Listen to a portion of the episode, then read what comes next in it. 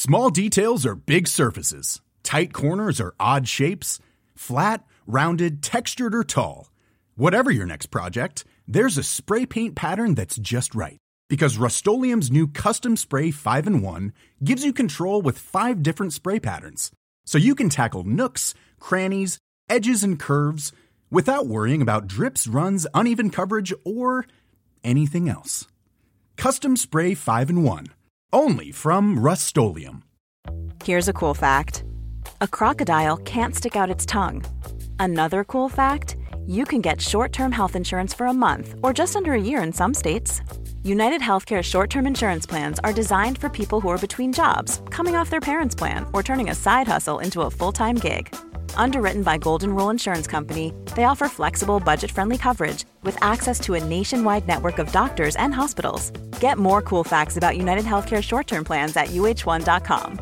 Mom deserves the best, and there's no better place to shop for Mother's Day than Whole Foods Market. They're your destination for unbeatable savings, from premium gifts to show stopping flowers and irresistible desserts. Start by saving 33% with Prime on all body care and candles. Then get a 15 stem bunch of tulips for just $9.99 each with Prime. Round out Mom's menu with festive rose, irresistible berry chantilly cake, and more special treats. Come celebrate Mother's Day at Whole Foods Market. Hey, I'm Ryan Reynolds. At Mint Mobile, we like to do the opposite of what Big Wireless does. They charge you a lot, we charge you a little. So naturally, when they announced they'd be raising their prices due to inflation, we decided to deflate our prices due to not hating you.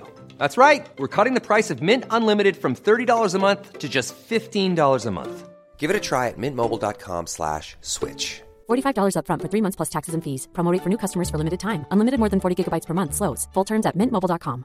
Ready to pop the question? The jewelers at BlueNile.com have got sparkle down to a science with beautiful lab-grown diamonds worthy of your most brilliant moments. Their lab-grown diamonds are independently graded and guaranteed identical to natural diamonds, and they're ready to ship to your door. Go to Bluenile.com and use promo code LISTEN to get $50 off your purchase of $500 or more. That's code LISTEN at Bluenile.com for $50 off. Bluenile.com code LISTEN. There's never been a faster or easier way to start your weight loss journey than with PlushCare.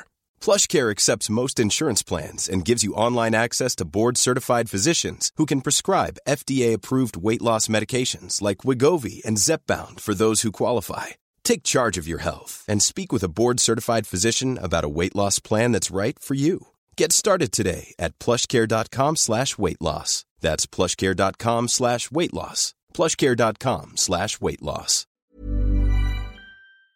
The following is a presentation of the Force Center podcast feed.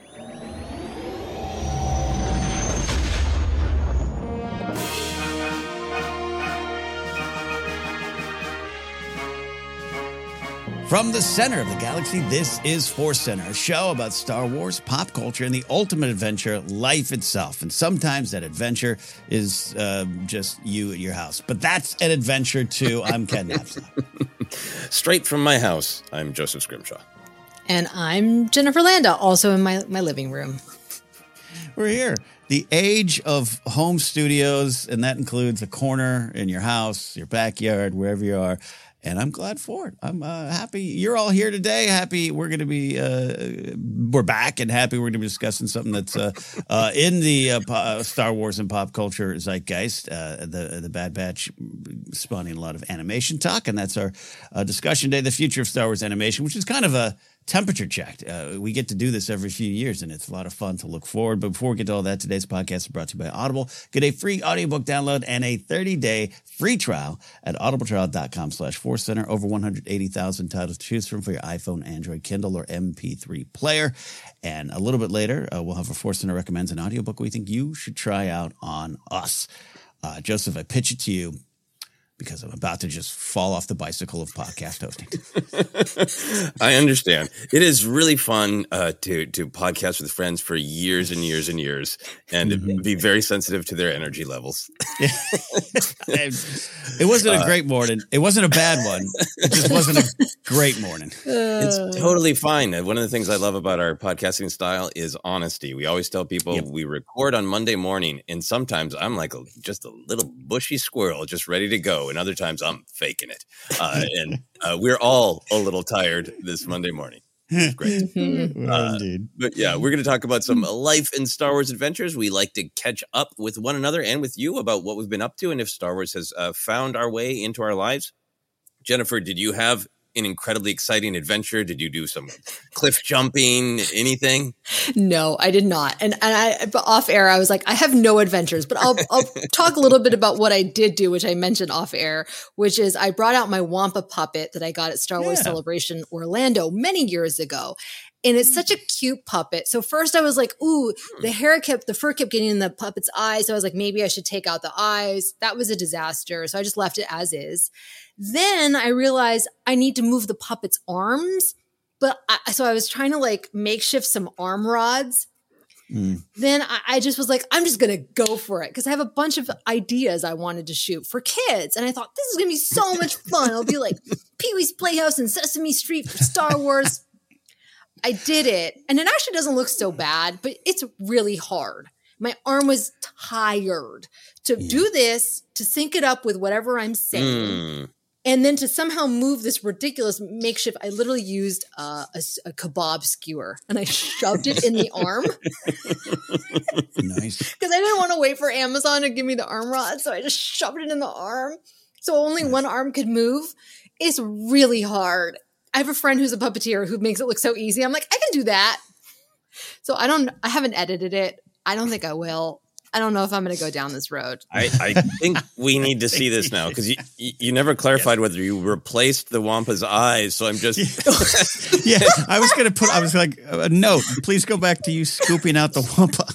I'm sorry. No, I actually, you should have seen me trying to replace its eyes. I was like seeing what it would look like, and it just looked like startled. And then I bought like some like foam balls that were this big, and it just looked terrified. And I had a very kind uh, follower who said, a friend of mine, he's like, maybe you should put some eyelids on the Wampa's Mm. eyes, make it so it doesn't look as startled. Um. Anyways, I don't know. We'll see. this sounds releases. uh, beautiful and Oh, horrible. look at that! see, that's cute. You can very clearly see Yeah, the Wampa's eyes. It's a peeved Wampa though. It Yeah. Really like looked it. like something uh, was said that the Wampa does not like. With That one's eyes Mhm. being. Mm. But one last thing I'll say is I actually went and bought fake eyelashes because I was like, it needs something because for to match the voice, which is my voice. so I put fake eyelashes on the Wampa. Oh, nice. Yeah, I- I, know. yeah. There's no way I this mean- doesn't see the light of day now. Yeah, It's come on. It's ridiculous. I mean, like, Come on. Furby, Furby has Furby has eyelashes. That's kind of what gave me the idea. Yeah. so cute. so All right. Hashtag release the Wampa puppet video. nice, direct, easy to remember hashtag. Uh, and who knows if the hashtag works depending on what social media you're on in our ridiculous fractured times. Yes. Anyway. anyway, uh, sorry. No, no, sorry is needed. I Uh, yeah. cannot It- wait to see that. Um, It's amazing. Uh, my my life adventures uh, were manyfold, but uh, whenever possible, my wife and I have really been trying to take Saturday off uh, and actually do something fun. I know, weird, uh, but uh, we did a double feature. We haven't done this in years uh, to see two movies. Uh, we had a great conversation about like we want. Uh, we both want to see a couple of the Oscar movies. Uh, in, in like which uh, which one are you interested in? And we're both like, well, poor things. And then like, but also American fiction. Like, wait, Mm. let's do both. Uh, and I, Nice. I thought they were both uh, fantastic in very, very different ways. But I was thrilled to discover they both have important scenes involving martinis. So I felt like my personal interests uh, were represented. Uh, and then after uh, the movies, we were uh, headed home. And uh, anybody who's familiar with Los Angeles is probably familiar with the uh, hot dog stand slash restaurant Pink's. But if you're not, it's a it opened in 1939 as like a cart, and then it built into a sort of like I think it just kind of grew from a cart organically into a little restaurant thing with the patio. Uh, been there for years and years, obviously, and uh, I, we had never been. I was so ignorant as to think I could just get a hot dog with no chili on it, but no, I'm sure I could ask, but it, it ain't on the menu. You Mhm. got to get chili on that thing. Uh, and they've got in their little uh, waiting area of the restaurant, once you've ordered and you're waiting to pick up, they have all of these signed pictures from different celebrities of, you know, uh, events they've had at Pink's or holding Pink's. Um, they strangely just have a promo shot from Orson Welles and Citizen Kane. So I don't know if that means he ate there and didn't want to take a picture with the hot dog. I don't know. Yeah. Uh, they've got a funny Miss Piggy one about like, I don't really eat hot dogs, but I still love pinks. Uh, but the reason that I'm bringing this up that brings it back to Star Wars, right on top, there's a beautiful, perfect picture of Carl Weathers with just a huge grin yeah. and a couple hot dogs. And not only is it the sort of the the Carl Weathers aesthetic with his, you know, uh, you can make a stew joke from Arrested Development, mm-hmm. but it, he he looked like Greef Karga doing some sort of promotional tour to advertise the colonies on Nevarro, and going to a famous old hot dog place, looking up and seeing Carl Weathers made, made me go like, I want to rewatch The Mandalorian. So yeah, Pinks became a Star Wars adventure because of Carl Weathers. Oh, that's so funny. That. I love that. Pinks. Everyone in here hates you. Yes. exactly. So, Ken, yeah. what about you? What were your, uh, nah. what adventures exhausted you to this point? Uh, life, life, uh, everything. I, I, I, since I've made it a, a a, a, thing in every show I'm on. My back's getting a lot better. Thank you for all the well wishes for those that have uh, uh, sent them, and even those that just thought them. Uh, but other than that, no, I mentioned on the live show. By the way, live show Friday was a lot of fun. Thank you mm-hmm. to everyone mm-hmm. that turned out and, and, made it a fun show. Uh, I mentioned on it, I'm, I'm, selling some of my bigger Star Wars Lego sets, uh, which is not something I want to do, but kind of felt uh, it's time. And also, if you look at the Lego market, you kind of go, yeah, I could maybe sell it for that amount. Uh, that's that's a good number. that's mm. it's pretty crazy out there. Um, anyways, uh, I'm selling them, but I, I, did make one sale, and I, and, and I mentioned on the show, but it was it was the Millennium Falcon from the Force Awakens release, mm. And God, it was hard to sell it. It was really hard to sell it, but you you got to. And um, I, I, mentioned it's going to Good Home, and then I, I remember on the live show I stumbled into uh, I can't reveal who because it's a gift for a friend of a friend, uh, and they might mm. watch.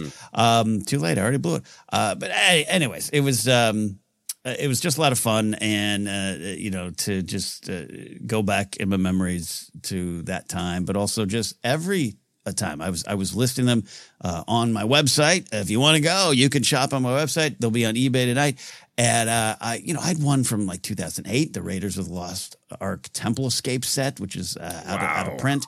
Uh, an AT-AT, yes, AT-AT. I bought in 2012 when I had my day job, and that oh was during that time period that we talked about, like yeah, I used to get in trouble at my day job for displaying that kind of stuff. And I didn't build it and put it in the office. It's in the box, but I had it in my office for a while because that's where I bought it. And uh, took a picture of it. Early Instagram photo is me being really excited in front of this ad. Um, so it was fun. And, and, and, and even though they might be out of my life, no one has ever really gone. And I could still get them back. And that's my intention to do that one day.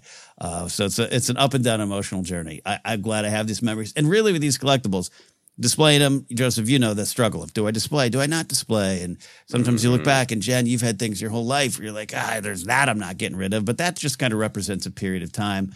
Um, and, and, and it's uh, our relationship to these collectibles is powerful without a doubt. So it's been a fun journey to look back and go, hey, it's not that it's not that I have it, it's that I got it.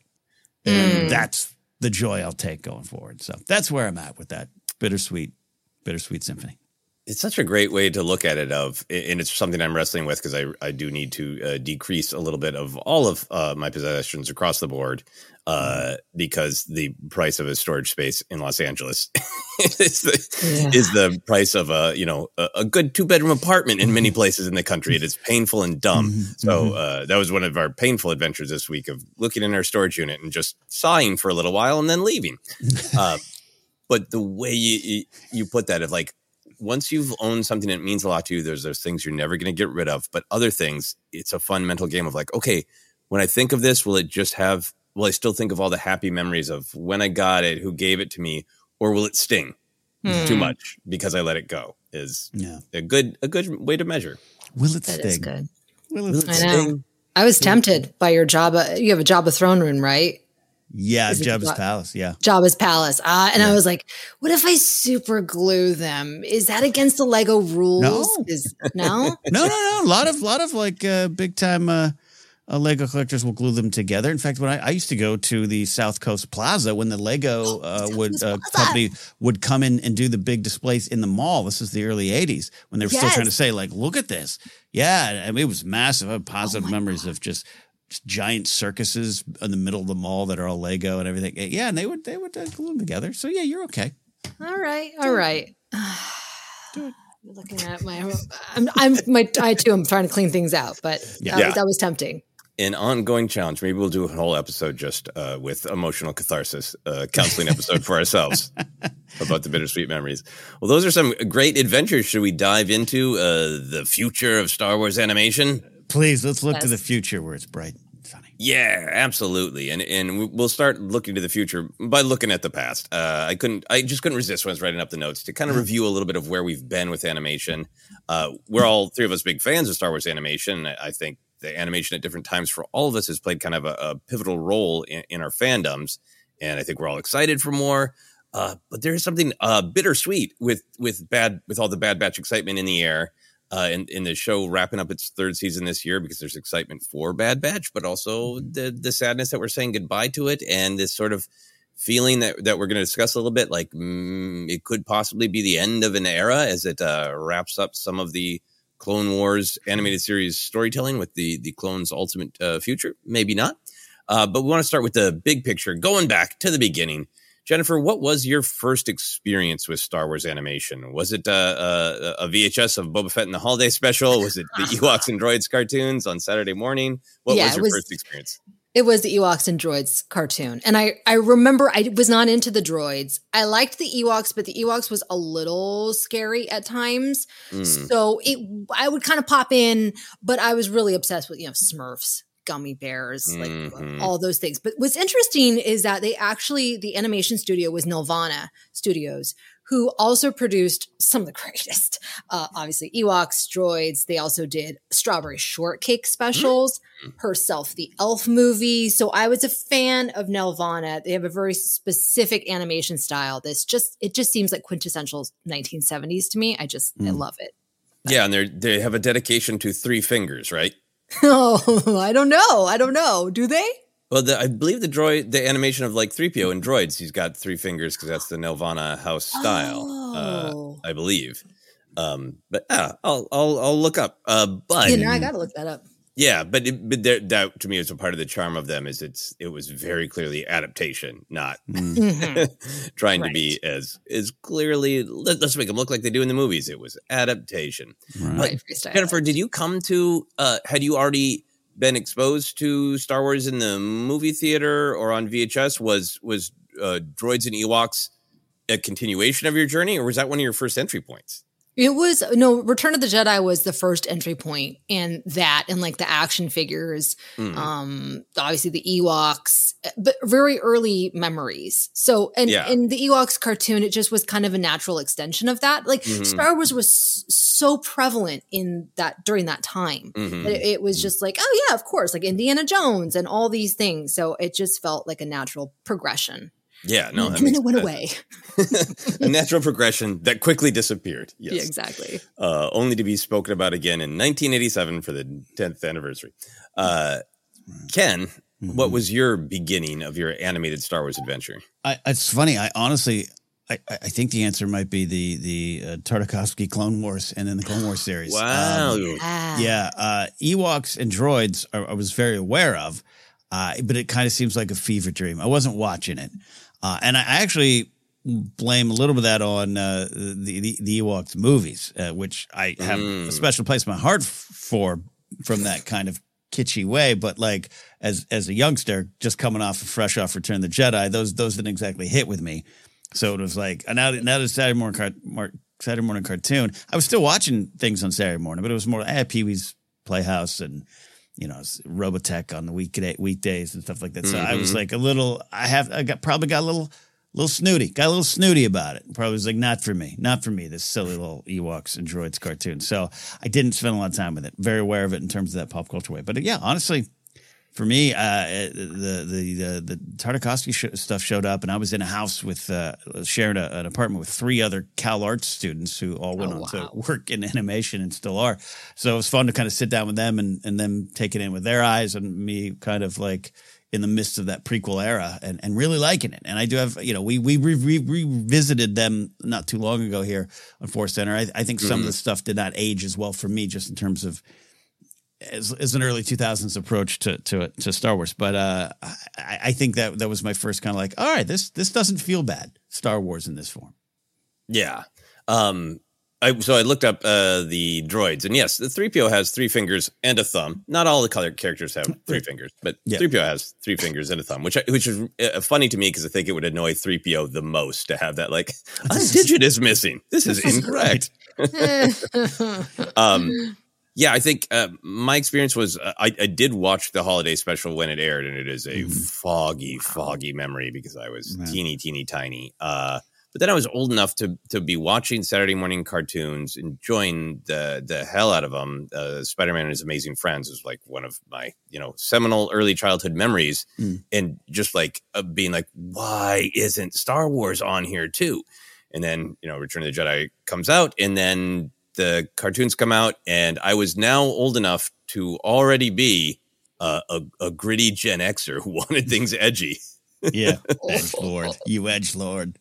It well, I mean, it, it we've talked about this journey many times, yeah. and I always want to own it, but it but it does, I think, uh, inform uh, my reaction to animation. It was especially coming out of Empire, kids liked it because like, oh, dude, Luke, Luke, Luke got his hand cut off by his own dad, and who knows if Han's even gonna live? And Boba Fett's the coolest guy ever. You know, he has. It was the obsession, the focus was on the stuff that was edgier and harder, and then mm-hmm. you know mm-hmm. people of that age and of that ilk were challenged by uh, the Ewoks and Han calming down a bit and Return of the Jedi and all that. So when other kids fantasized about could Star Wars be on Saturday morning? Like, yeah, with Jedi, or maybe a, yeah. a bounty hunter Boba Fett show where he kicks A. oh my uh, gosh. uh, and then instead we got, you know, totally now as an adult, totally understanding. Lucas was really focused on this is for kids. He had young children at the time, pulling all of the friendlier, safer elements out and turning those into the cartoons and making them, you know, a little bit more cute from in my eyes at the time. Looking back now, there's yeah, there's actually a bunch of terrifying stuff in both of them, particularly the Ewoks. Is like, hey kids, welcome to the dark forest where weird crap happens. Yeah. They're not as cute and safe as I had uh, remembered, but at the time, I, I, I like I, I, tried so hard to like them, but I was like, "Where are the Jedi? Where are the bounty hunters? Where's the violence?" Mm. Where's the mm. violence? Which brings me then to your experience, uh, Ken, with the Genndy uh, Tartakovsky, because I think uh, yeah. uh, again, uh, owning the the perspective of of my generation and my age, uh, the similar there were similar frustrations with some of the prequel stuff, where that was part of the kickback against Jar Jar. We don't want the cute. We yeah. don't want the funny. We want the edgy. We love the Obi Wan Maul lightsaber right. battle, and I feel like the Genndy uh, Tartakovsky Clone Wars just went in hard for. Uh, uh, there are ideas there, and it's Star Wars and all that, but it is kind of what people of that perspective had been craving of big action. Watch Mace Windu use the Force in cool ways to take out mm-hmm. huge armadas of battle droids. You know, it was the part of Star Wars that is power fantasy is an element of the that Clone Wars, yeah. Genndy Tartakovsky, and I think that's why it, it, connected with a lot of people of our age and um, bias. mm, yeah. Mm-hmm, mm-hmm. Yeah, I, I, was gonna, I was gonna ask you, Jen, what your relationship with it is, because I, I, don't think you were on those episodes we discussed it, but I think you're really right, Joseph. There's a lot of stuff that's the the the elements are there, and I look back now and I'm like, those aren't my favorite elements, but it doesn't mean I don't enjoy them being there. Uh, that's pretty mm. fun too. Yeah, what was your? Did you enjoy them, Jen? Did you feel like this is what I've been craving? Yeah, that's actually what I was going to say for the for uh, Clone Wars. My first introduction was that Tar, Tar I can never pronounce his name. Tartakovsky, right? Tartakovsky. Uh, Cartoon Network micro series. Yeah. yeah. That to me was because I was not a really big fan of the prequels at the time, and I felt a little bit of Star Wars fatigue. And then I mm-hmm. had a friend who uh, had a watch party, and he had like I don't know, must have had DVDs or I don't know what he had, but basically we sat down, we watched the whole the whole uh, series, and I was like, "This is my Star Wars. This mm. is what I want." I had been really getting into like anime. I just thought it was so stylized. Felt mm-hmm. very much like Nelvana, right? That mm-hmm. kind of mm-hmm. like uh, uh, very stylistic um, animation style. It just felt badass. It was mm-hmm. me, like I was an adult now, or almost adult, right? And so, uh, yeah. And so it actually took me longer to get into the Clone Wars, the, the Clone Wars that we know, Dave Filoni's Mhm. Clone Wars and George Lucas's Clone Wars, because I, I just had was so drawn to the other one. you know? Mhm. Yeah. You're not alone on that. There's a lot, lot of people at the time. Yeah. Mhm. Yeah. Felt very And fresh. Yeah, and if you're if you're curious, go you know check out our uh, the discussions that Ken and I had. They're they're I think like a year and a half, maybe two years ago. Uh, time moves in ways that I cannot measure. Um, but I, I do want to be sure to say, like, I do think there are big ideas there. But it was also just a let's really put uh, action forward as well, and I think that made a difference in people's response. Um, which leads us into the uh, I was going to say the modern Clone Wars, you know, from 2008. Um, but Clone Wars, uh, the Lucas's 3D animated Clone Wars really kicked this new era of animation into high gear. Uh, we've discussed our relationship with that Clone Wars in the past, but um, Ken, when did it really hook you, and why did that show become important to your fandom? Yeah, it, it, it went in phases. Uh, I think when it first launched, um, you know, I, I was hooked by the action and and uh, the the Malevolence arc is you know this wonderful uh, high Star Wars space fantasy action. There's a lot of other big things and ideas going on in there as we've discovered looking back, but I wasn't engaging with that. I didn't look for that. I just was home on a Friday night and some friends had said, "Oh, you should check check this out." Uh, three years removed from Revenge of the Sith, and even though I'm always been a Star Wars fan, like you, Jen, and Joseph at the time too, like working through what I thought about that era and working through what Star Wars meant to be at that time, and it didn't mean as much. It was that period of time where it was like, okay, other things going on. Um, which is funny because it was like also like 1988, right? It was just 20 years, 20 years later. But other things going on. Um, baseball cards. Um, but the action and, and it just felt right. We can never, never, never deny it. Uh, and and that's even what you were talking about with the, the 2002 micro series Clone Wars. Like that kind of Star Wars badass action is built into it. That's why we went to the playgrounds and played with. That's why we had the toys and we're flying around and making zoom sounds and biker scout, uh, speeder bike sounds. So all that stuff was there and I was hooked. It wasn't until later because I faded in and out of seasons like two and three and four. Just weren't watching them as as much or trying to catch up with them. Uh, I can't remember if, if they were available anywhere. I don't even know if I had anywhere to make them available to myself. I don't Netflix. I don't think I had Netflix till later. So even when they showed up, uh, that was the first time I had access to them on demand. Uh, Mortis was really cool, uh, but I didn't really care to get it. You know, it was just like that was weird, but I liked it. Um, it was I, I, I season five, which is you know ironically the last one that we had at the time, was when it just it ramped up and you couldn't I mean, I guess you could, but you couldn't ignore what it meant. The the the the Pong Krell and and and stuff going on like that, and the Ahsoka arc at the end, like it it now had a weight to it. Dare I say, a gravitas that was always there. Perhaps the show did grow as, as we know, but uh, I, that's when it really I was like, okay, this is essential. This is essential to my fandom. Yeah. Mhm. Yeah. Um, how about you, Jennifer? When did when did this version of Clone Wars uh, kick in for you? I used to watch it because I knew that a lot of my friends online were watching it, so I was like, "Oh, I'll try getting into it," and I enjoyed it, and I really liked Ahsoka from the from the beginning. I was Mm. always an Ahsoka fan. I had no problem with her, um, but it's one of those things where it was hard for me to keep up, right? And it, it was still like I, I was feeling weird. I'm like, well, I'm I'm an adult, but I also do enjoy animation, and at times it did feel like a, a little bit. I don't want to say a kids show, right? But there, there was a part of me that was like, it's a little bit of a kids show. And then I went to the Egyptian theater for, a, I've talked about this ad nauseum, about uh, mm-hmm. for a Clone Wars um, screening where Katie Lucas was there for the Dathomir mm. episodes. Mm-hmm. And mm-hmm. there were some kids there, but it was primarily adults. And I watched that and I was terrified. like in this darkened theater. And I, we had done like a Q&A with these kids doing trivia questions. And let me tell you, never go up against a six or seven year old who knows Star Wars. Those No, kids never. oh my gosh, put us to shame. And I'm sitting there and I'm like, there are children here and I am terrified. And you hear like these sounds, right? And just Katie Lucas was just so rad. And I'm like, okay, I, I'm back in. This this this is great Star Wars, great Star Wars storytelling, and it just was. It felt so different. Um, And then I was like, I don't like the Tartakovsky ones anymore. This is because look at how they're portraying Asajj Ventress here.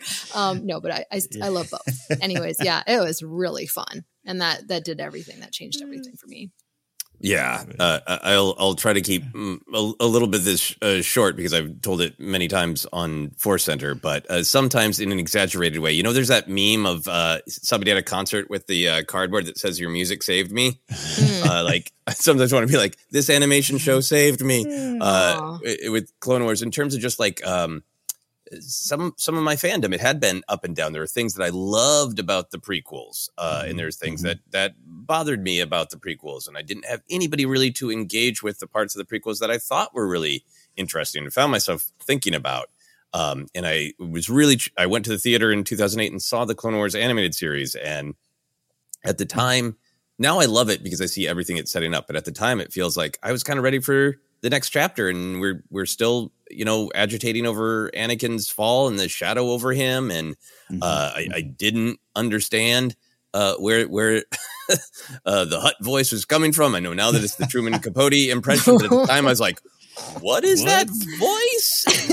I, I I don't even know why, but I'm offended. I, I don't even know what it is, but it feels like I shouldn't be hearing it. Like it was, it was, gosh. And I was just like, oh boy, this is such a mix of like there. It, it felt like the prequels again. Of like there's this stuff I love, but stuff that I'm really challenged by. It wasn't challenged by Ahsoka. Anyway, I didn't watch the show for a long time uh, because I didn't eat, I didn't have cable.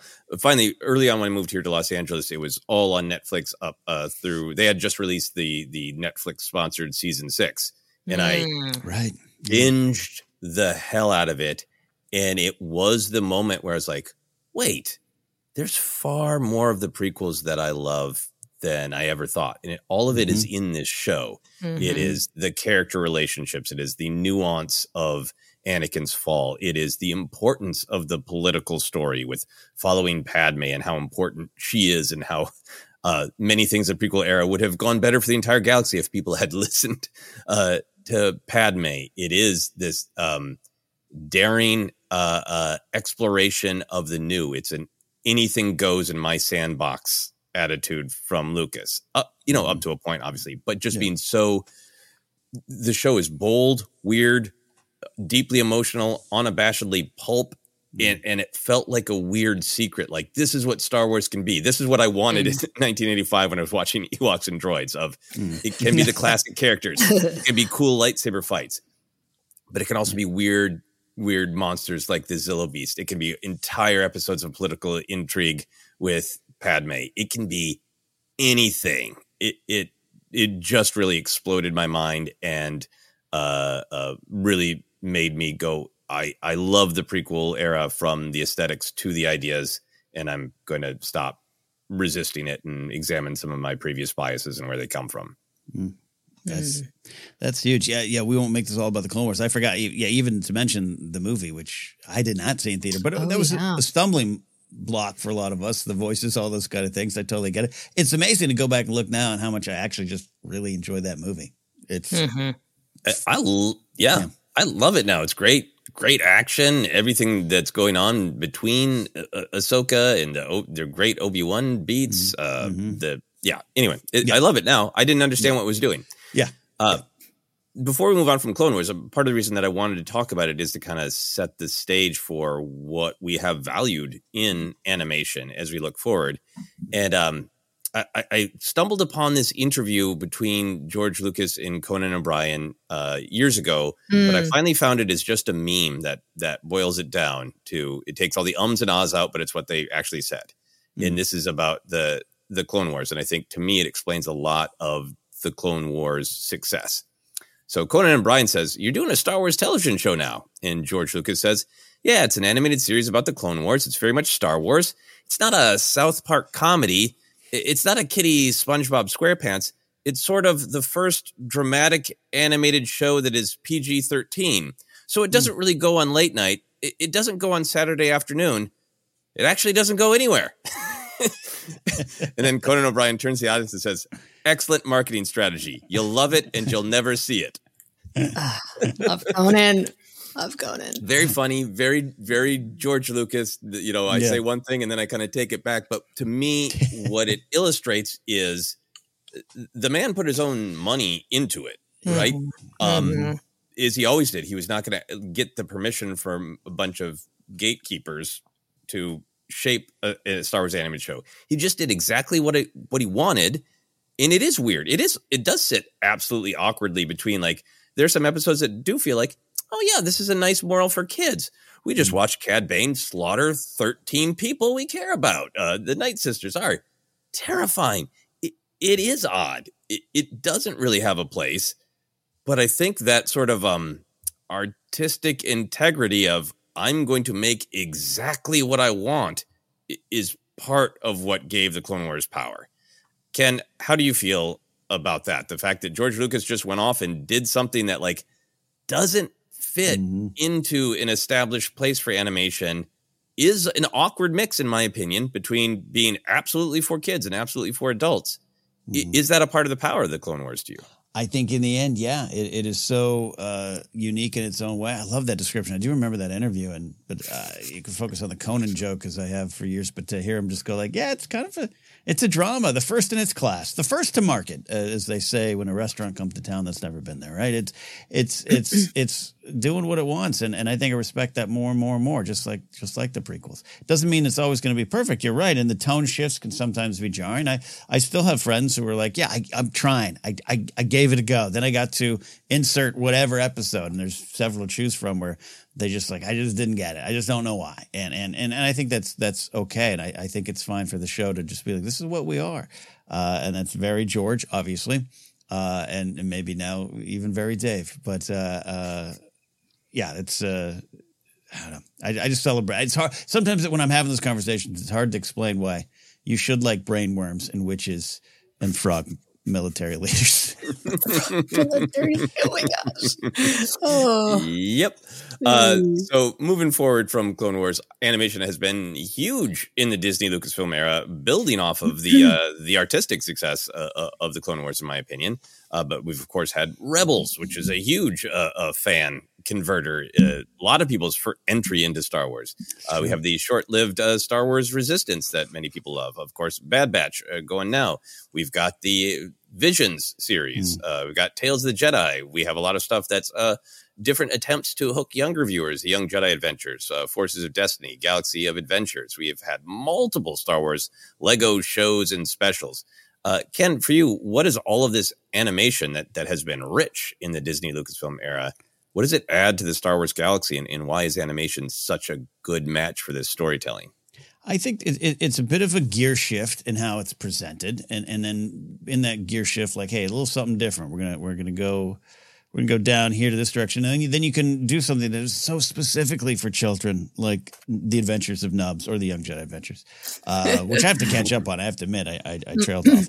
Uh, you know, Forces of Destiny, all that kind of stuff. So you can do that, and and in a, in a weird way, get away with things more that maybe you wouldn't be able to do, and you can you can narrow focus on this particular part of the audience, and then for the rest of us, the I think I think this is what the Clone Wars 3D animation series, um, series, um, did is established we can go back. We can go back to a time period that maybe even you don't think you liked, and we're just going to play with that, and we're going to play that world. We're going to build it out, and it's not that we're going to make it better, as uh, maybe even I've said before in my past, uh, drunk at a comic con. Um, it is it is about here's we've got this world. We're going to play around with it, and and we're going to be able to do things that maybe you would uh, if you saw it in live action. Like I that this this, this Purrgil is a great example. If you if if that those whales debuted in live action. I think there would have been a big wall up for people, but because they were animated Mm. 1st Mhm. and, and then now they're live action. And even I've seen some, you know, I know some people who, who've seen them in live action first who are, who are a little like, what's with the whales? Get it, but but because they were, able, you can imagine it more. It's just this different palette. It's this different way to paint, uh, and and that's what I, I think I re- I really appreciate about it. Yeah. How about you, Jennifer? I think that that's such an excellent point, and I think it's they they push the envelope. And look, we talked mm-hmm. about I think on the live stream about how the animated show, specifically Clone Wars, really experimented with genres. And mm-hmm. I think that that's the the great thing about these animated series is that you have more episodes, therefore you have more time to try things out. I mean, as we've talked about, look at the evolution of Snips of Ahsoka's character. You know, you introduce that character in live action people, some fans would go crazy and say she's the worst Star Wars character ever. And people did say that on animation, but it's like she she was able to evolve, she was able to grow. With live action, you have eight episodes to Mm. achieve what you want to achieve. So certain things they can't really have as much fun, have as much play, right? Mhm. Um, go Mhm, mhm. wild. And that's why we got, like you're saying, Ken, the Purrgils, is because they're just like, hey, how about whales in space? But can you imagine? like, I cannot imagine them introducing that in live action for the first time. It's almost too weird. Although that's why I do like uh, Gorian Gorian Shard, Jan, Mhm. right? Because it's just it's weird. Yeah. this. Jennifer, did you know that a, a thumbs down just appeared on your screen? Oh my gosh! No, what? I Who- don't know. I yeah. Who- I sorry saw for- something. Who are you? I don't I don't know what program you got running, but it was really rude. It was like the screen was disagreeing with what you were saying, so I couldn't ignore it. I'm sorry. So yeah. I so was, offended. I was, I didn't see computer. it because I was looking off dreaming of space whales and star whales. You're No. like no to space pirates. If it had been a looked like thumbs Davy up, Jones. I wouldn't have said anything. But you said Gorian Shard and something appeared on your screen. It's like, oh, oh, great. Now we got now we got to hear criticism from screens, Am not I even the humans behind them. No, Am I you're actual wrong. screen. Wrong character name? Like oh my gosh, Uh, I don't know. species? What? Uh, But you were anyways. making a great point of Gorian Shard, I think, uh, and a lot of what we're seeing in live action in The Mandalorian and, and obviously Ahsoka, since a lot of it, it comes directly from animation with the Purrgils. But we're seeing, I think, the spirit of animation make the jump to live action. Um, Mhm, mhm. And to me, that's part of the value and part of the reason I wanted to talk about Clone Wars before moving forward is uh, uh, I think animation is exploration. Uh, Mhm. in Mhm. animation, like you're both saying, you in theory can spend a longer time with characters, which builds a devotion. Um, Yeah. Obviously, movies can accomplish that. You know, people kind of like that Luke, Han, and Leia. and for the most part, they were in movies and comic books and a couple books, and people fell in love with them. Obviously, you can fall in love with people, but there is a different relationship when you feel like you're walking a long road with Ahsoka or Ezra, and you are growing up with them in real time. Mhm. I- I- and I think that happened for both uh, Clone Wars and Rebels. They were on long enough that I'm sure there are kids who tuned into Rebels, Mm.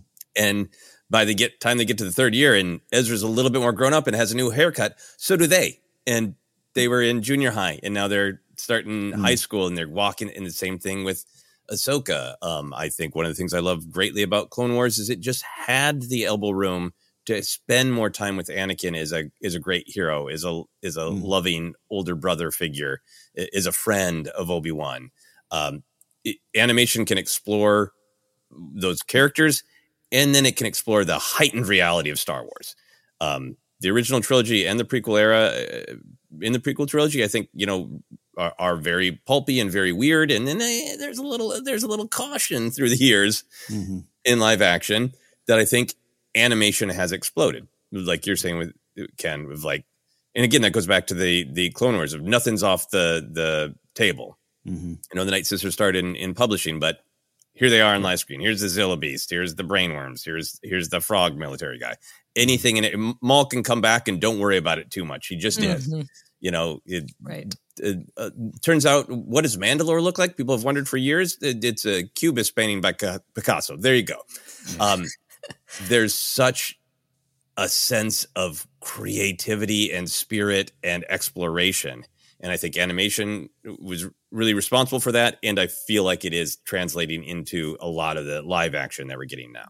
Mhm. Uh, Mhm. yeah, absolutely. I, I I think you're right. Gorian Shard's a good example, Chad, of just that that that's a cartoon character come to life, and, I- and I think, Yeah. you know, w- w- Yeah. and, and the generations that are, you know, obviously come up behind us and the Clone Wars generation, like to them, it's it's old hat. Yeah, weird moss face guy would have been season three Clone Wars. Yeah, Yep. season two Rebels.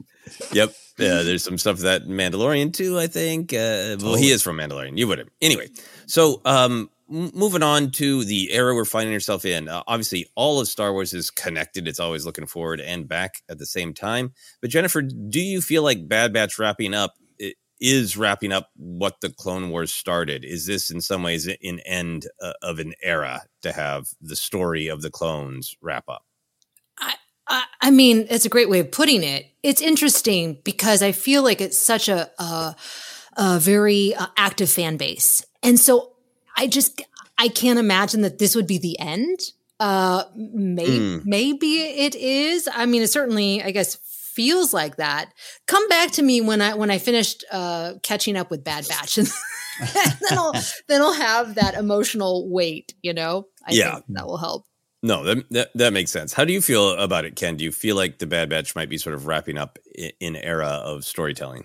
I, I do, and I think that's why the, the show has grown in importance. And try not to, you know, spoil anything, Janice. I want you to. Oh, that's finish the okay. You second can season. spoil. No, no, just just uh, where where it's going, and, and and the big themes of of even stuff we talked about last week on the show of, of how they're dealing with the clones, not just what happened with the clones, but who are those clones uh, as they're dealing with this and dealing being you know destroyed and targeted and pushed out uh, after they were built and bred for uh, war. It, it it just all seems to be like cool. We had we had that era and, and we're just kind of this is truly it's this emotional transition to the stories that follow on the timeline doesn't mean you can't go back doesn't mean with a series like tales of the jedi or, any, or whatever you know volumes uh, might come out of that uh, going forward like you, you could you could absolutely go back to the time period you can go back to the animation style and Mhm. presentation but but it just seems emotionally uh, this is kind of the end of an era Yeah, it's uh, really well uh, sifted through. I don't think that that animation style is going away. They have it all up and running. They've been using it for Tales of the Jedi. It might continue to be a little bit of the the house style. Um, who knows?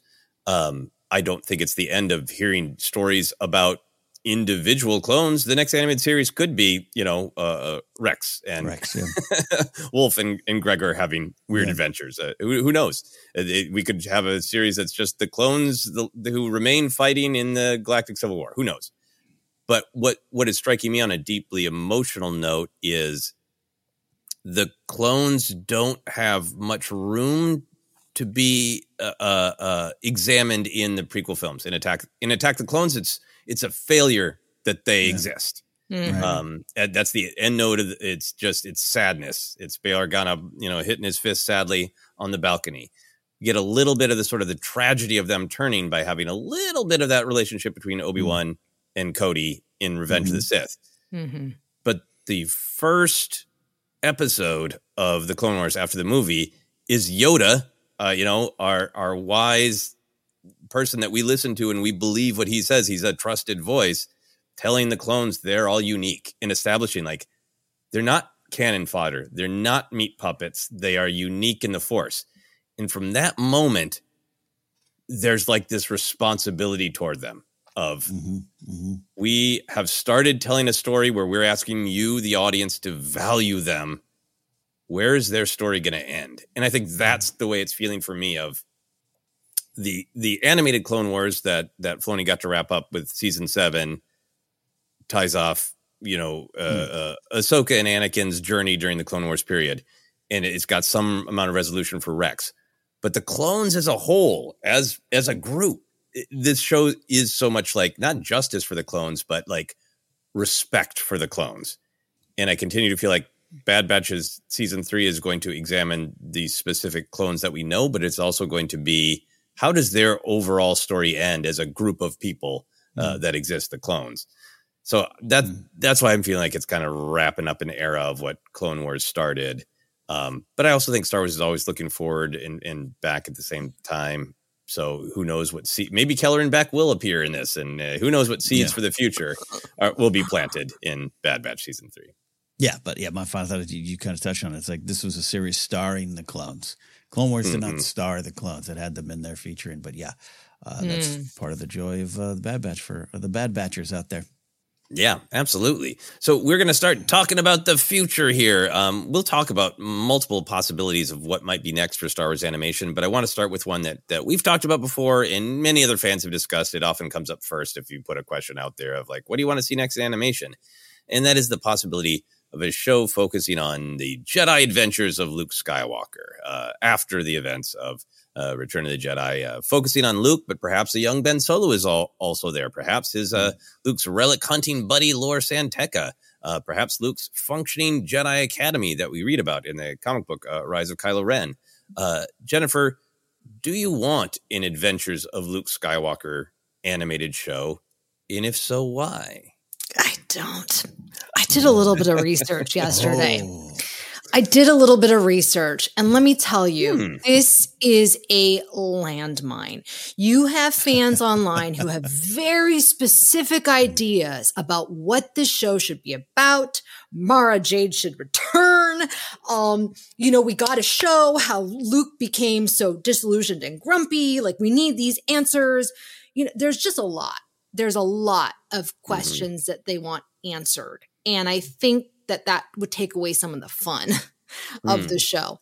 I think it'd be great. I'd be open to whatever they want to do, but I do think it's a it's a little tricky with fan expectations. And not to say that like they should care, right? But at the same time, it's like, oh, I don't know. I don't know. Yeah. I, I think I find myself this morning. I don't know why. I am filled with the spirit of George Lucas as uh, the the rebel in flannel. I love it. I love it. Um, I'm a fan. I want I want there to be uh, an understanding of hey, this is y- y- this thing will really upset fans. Sure, be aware of that, but at the same time, everything George Lucas has ever done has been in the spirit of I'm telling this story. I I knew you're I knew you were going to hate Jar Jar. I didn't think you were going to hate him that much, but I but I knew you you were going to. You know, he- this is the Mhm, person who, mhm. you know called the the working draft of Attack of the Clones Jar Jar's Big Adventure or whatever. Um, starting the Clone Wars 3D animated series, he could have made it all cool Jedi and clones and Anakin brooding, and he's like, no. It- uh, and, I, and I know some of you aren't going to like that. I know some of you aren't going to like that he has a Padawan because you think that's not right. And I know you're not Yeah. going to like it being a young woman. Too bad. I know you're not going to like a whole uh, episode of of Jar Jar, you know, saving the day by being klutzy. Yeah. Yeah. Too too bad. My money, my ideas, my flannel.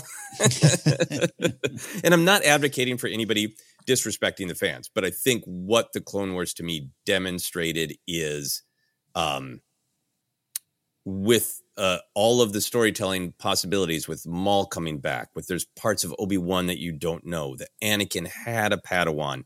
To me, the legacy of Clone Wars is there's more storytelling there than we think based just on the information we have in in movies.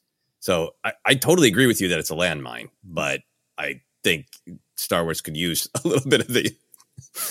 We're, we're telling the story we want to tell. You know, don't you think that that's like almost not impossible, but everything is so driven by the algorithm and like, you know, what, what do the fans want and all this stuff? It feels like things have totally shifted in our industry, which I, we're going to talk about a little Yeah. bit later on. You know what I mean? Like, I wonder if the, they would even do the Clone Wars. Like, part of the reason why they did it was because George was like, F it. I, like you're saying, I, I am doing my, doing it my way. Right. Yeah. I, I don't know if they, if, and I know that, you know, Dave, Dave Filoni, eh, he has his own ideas and stuff like that, but I don't know if they would push the envelope like they did and just totally disregard fan expectations. I think that they're a little bit more conscious of that now. I, I think they are, and I, I mean, the fan expectations is a it's a really delicate thing to me because, like, with the uh, the Tales of the Jedi, with like um, Filoni revising some of Ahsoka's story in a way Mm. that erased gay characters, like Mm. I think you know, m- be aware that fans really love the publishing and be uh, you know aware of those expectations. I think things like I, I'm fine with being aware of things like that. But the idea of fans have already made up the story and that it should be Mara Jade, Right, right. no, then let's just write by consensus. Then let's just put put Uncle Bob sends an email to every Star Wars fan and we get to vote. I, I, that, that's my? Oh that's my my, God. concern of like it. And Yeah. w- when we get down to the brass tacks of it, uh, in just like Hollywood reality, the question for me of could it be more like the Clone Wars? The question is how much power does Filoni really have? Mm, Mm. Right. and There it is it a, it's yeah. a delicate specific thing. I am of the opinion that uh, favreau has a lot of power because he doesn't need to do star wars. He has made disney millions of dollars doing non-star wars things. He could he could make indie uh, cooking movies for the rest of his life and win academy awards. He could go he has the power to go make blockbusters. Uh, Un- uncle bob can own can tell favreau what to do but there's a little bit more of a dance. He has power. And there's a question of you know and we're going to talk about more of like what does what does disney want out of an animated show? But if it really is just like we we want more storytelling uh we want to get younger people excited about this era we want to be able to sell some new luke skywalker merchandise that's what we want from a business numbers perspective out of it. Dave we trust you. Do whatever you want you know? I i think there's a possibility that that world exists. Ken, how do you feel about all of this sort of like managing uh, landmines? Because I do agree with you, Jennifer. I, I, I, don't I don't mean any of my vitriol. no, no, you. no. It's, it's yeah, the, yeah. It's the ideas. Like, yeah.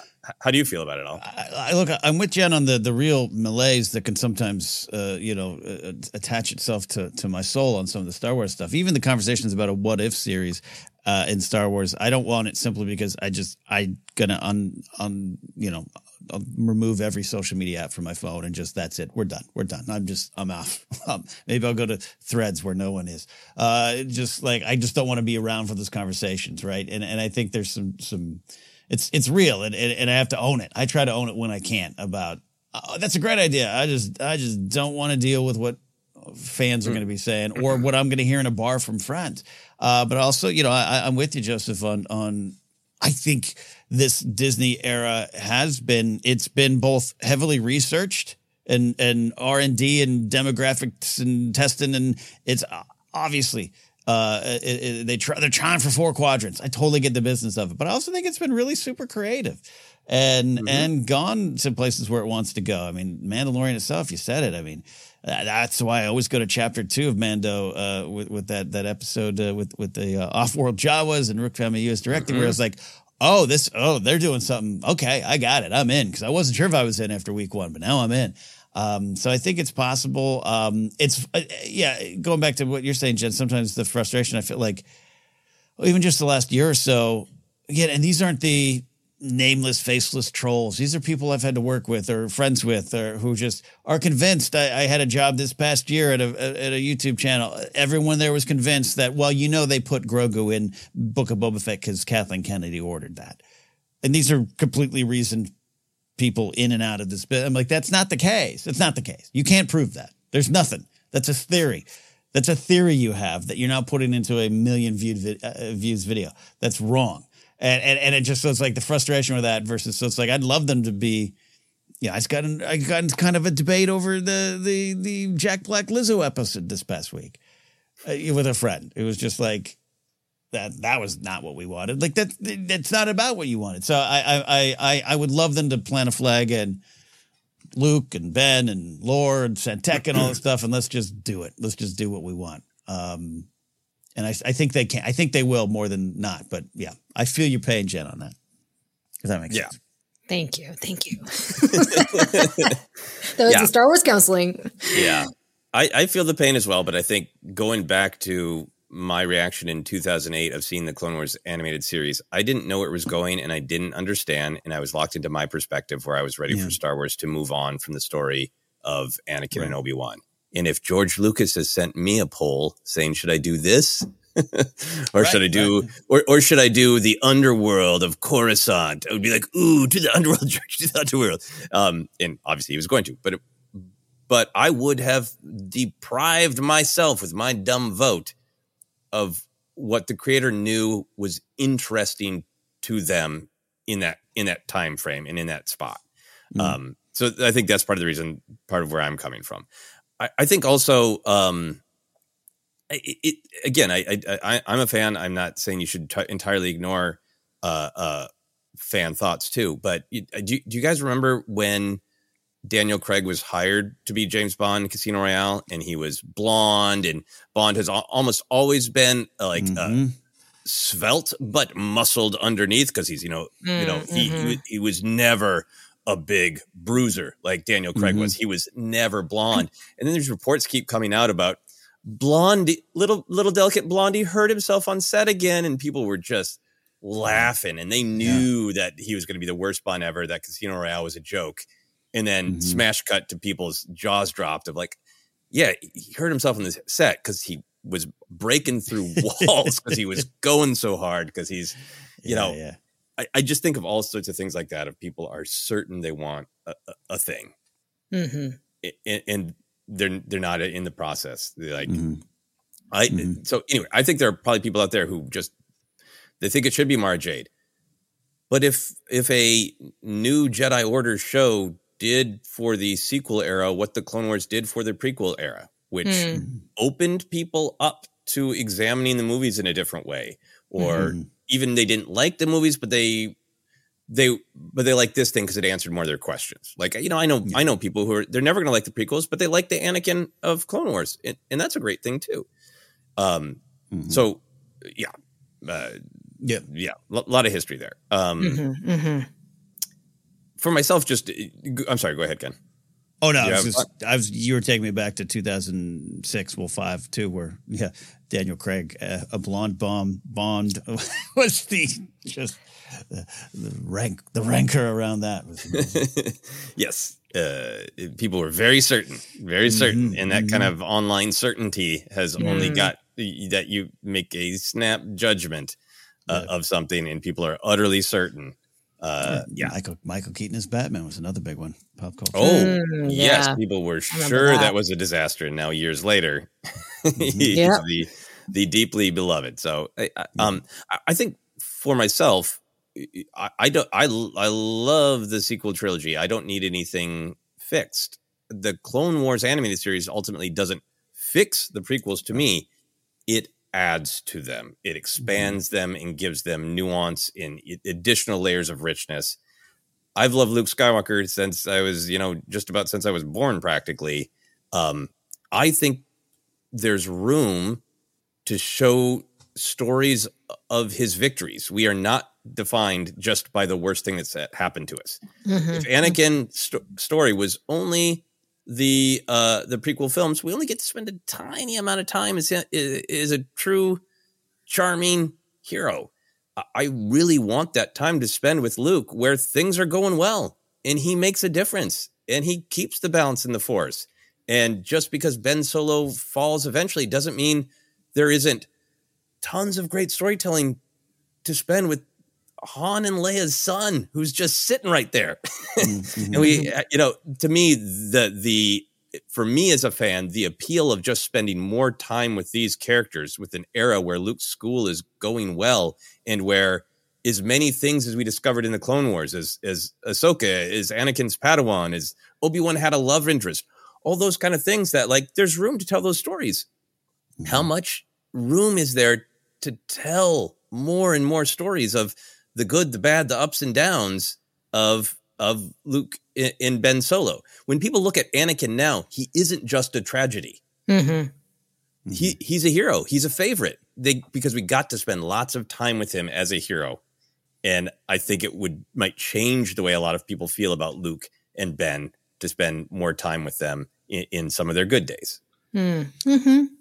Yeah, Yeah. look, Hayden coming back and the warmth behind. Oh, there's a lot of reasons for the warmth behind Hayden coming back, but that moment with Ah- Ahsoka was was powerful for a reason, for, for the Mm-hmm. reasons you're describing. Yeah, look, I, I've wanted a Luke and Lor San Tekka Pawn Stars Around the Galaxy, you, you know, show for since 2015, right? When when it was kind of first when the first kind of visual uh, dictionary comes out, and you're like, what? Oh, Lord, is this and that, and so I, I think it would do exactly what you described, Joseph. Where it's like I think probably like 2010 or 11, I probably said the words, "Oh, the Clone Wars series fixes a lot of the prequels problems." It, it's it, it's I understand that from the surface, but when you re- really stop and break that down, it's like, what's it fixing? It's it's literally just fixing your co- connection to something that was already there. It was uh, that era was already built. The prequel stories and the world was already there. The broken thing was my connection. The show just the show didn't fix the, the the movies. The show was like, hey, all that's there. Did you not? Did you miss it? Do you want to spend more time with it? Do you want to explore it more?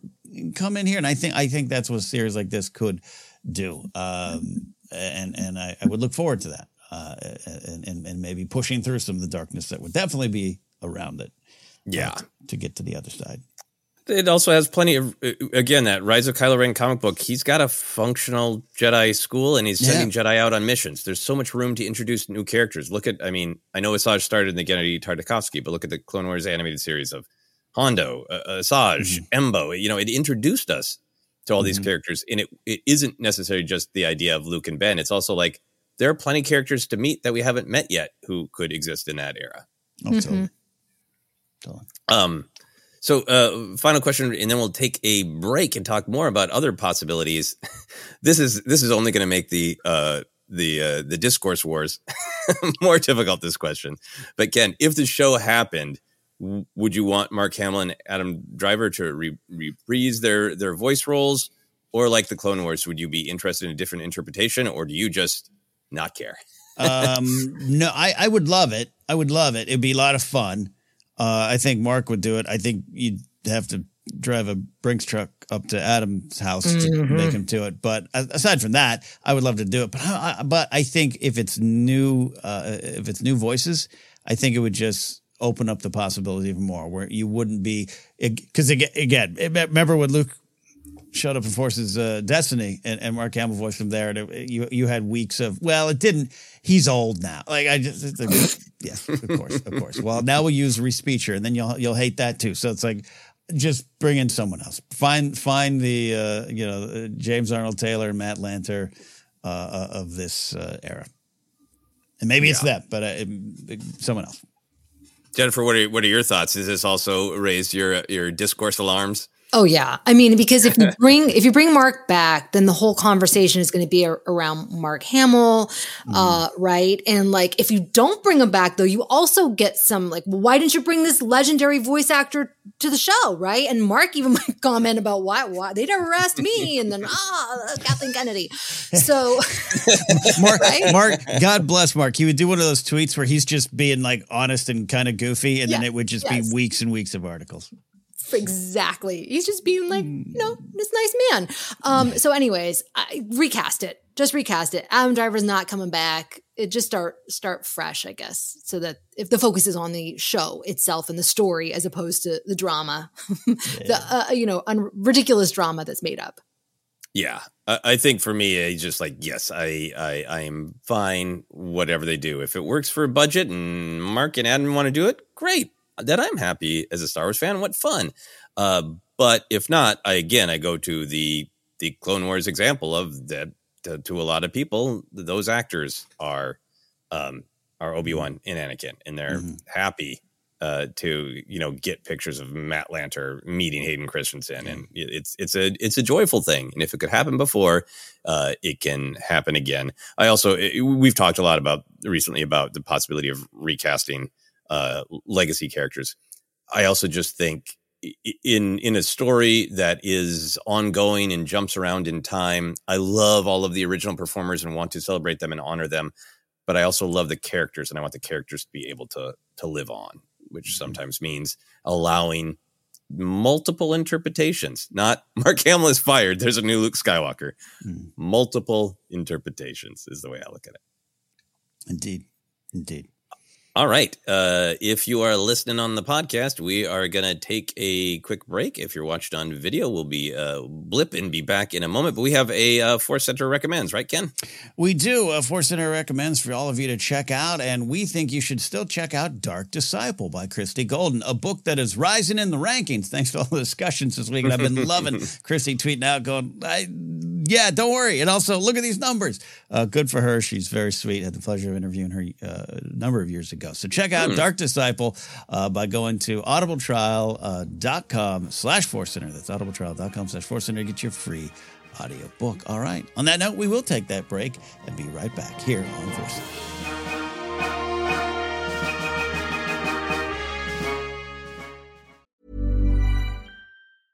Hey, I'm Ryan Reynolds. At Mint Mobile, we like to do the opposite of what Big Wireless does. They charge you a lot, we charge you a little. So naturally, when they announced they'd be raising their prices due to inflation, we decided to deflate our prices due to not hating you. That's right. We're cutting the price of Mint Unlimited from $30 a month to just $15 a month. Give it a try at mintmobile.com slash switch. $45 upfront for three months plus taxes and fees. Promo rate for new customers for limited time. Unlimited more than 40 gigabytes per month. Slows. Full terms at mintmobile.com. Mother's Day is around the corner. Find the perfect gift for the mom in your life with a stunning piece of jewelry from Blue Nile. From timeless pearls to dazzling gemstones, Blue Nile has something she'll adore. Need it fast? Most items can ship overnight. Plus, enjoy guaranteed free shipping and returns. Don't miss our special Mother's Day deals. Save big on the season's most beautiful trends. For a limited time, get up to 50% off by going to BlueNile.com. That's BlueNile.com. Planning for your next trip? Elevate your travel style with Quince. Quince has all the jet setting essentials you'll want for your next getaway, like European linen, premium luggage options, buttery soft Italian leather bags, and so much more. And it's all priced at 50 to 80% less than similar brands. Plus, Quince only works with factories that use safe and ethical manufacturing practices. Pack your bags with high-quality essentials you'll be wearing for vacations to come with Quince. Go to quince.com slash trip for free shipping and 365-day returns.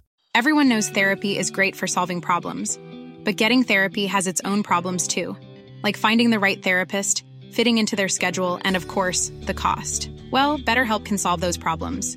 It's totally online and built around your schedule. It's surprisingly affordable too. Connect with a credentialed therapist by phone, video, or online chat, all from the comfort of your home.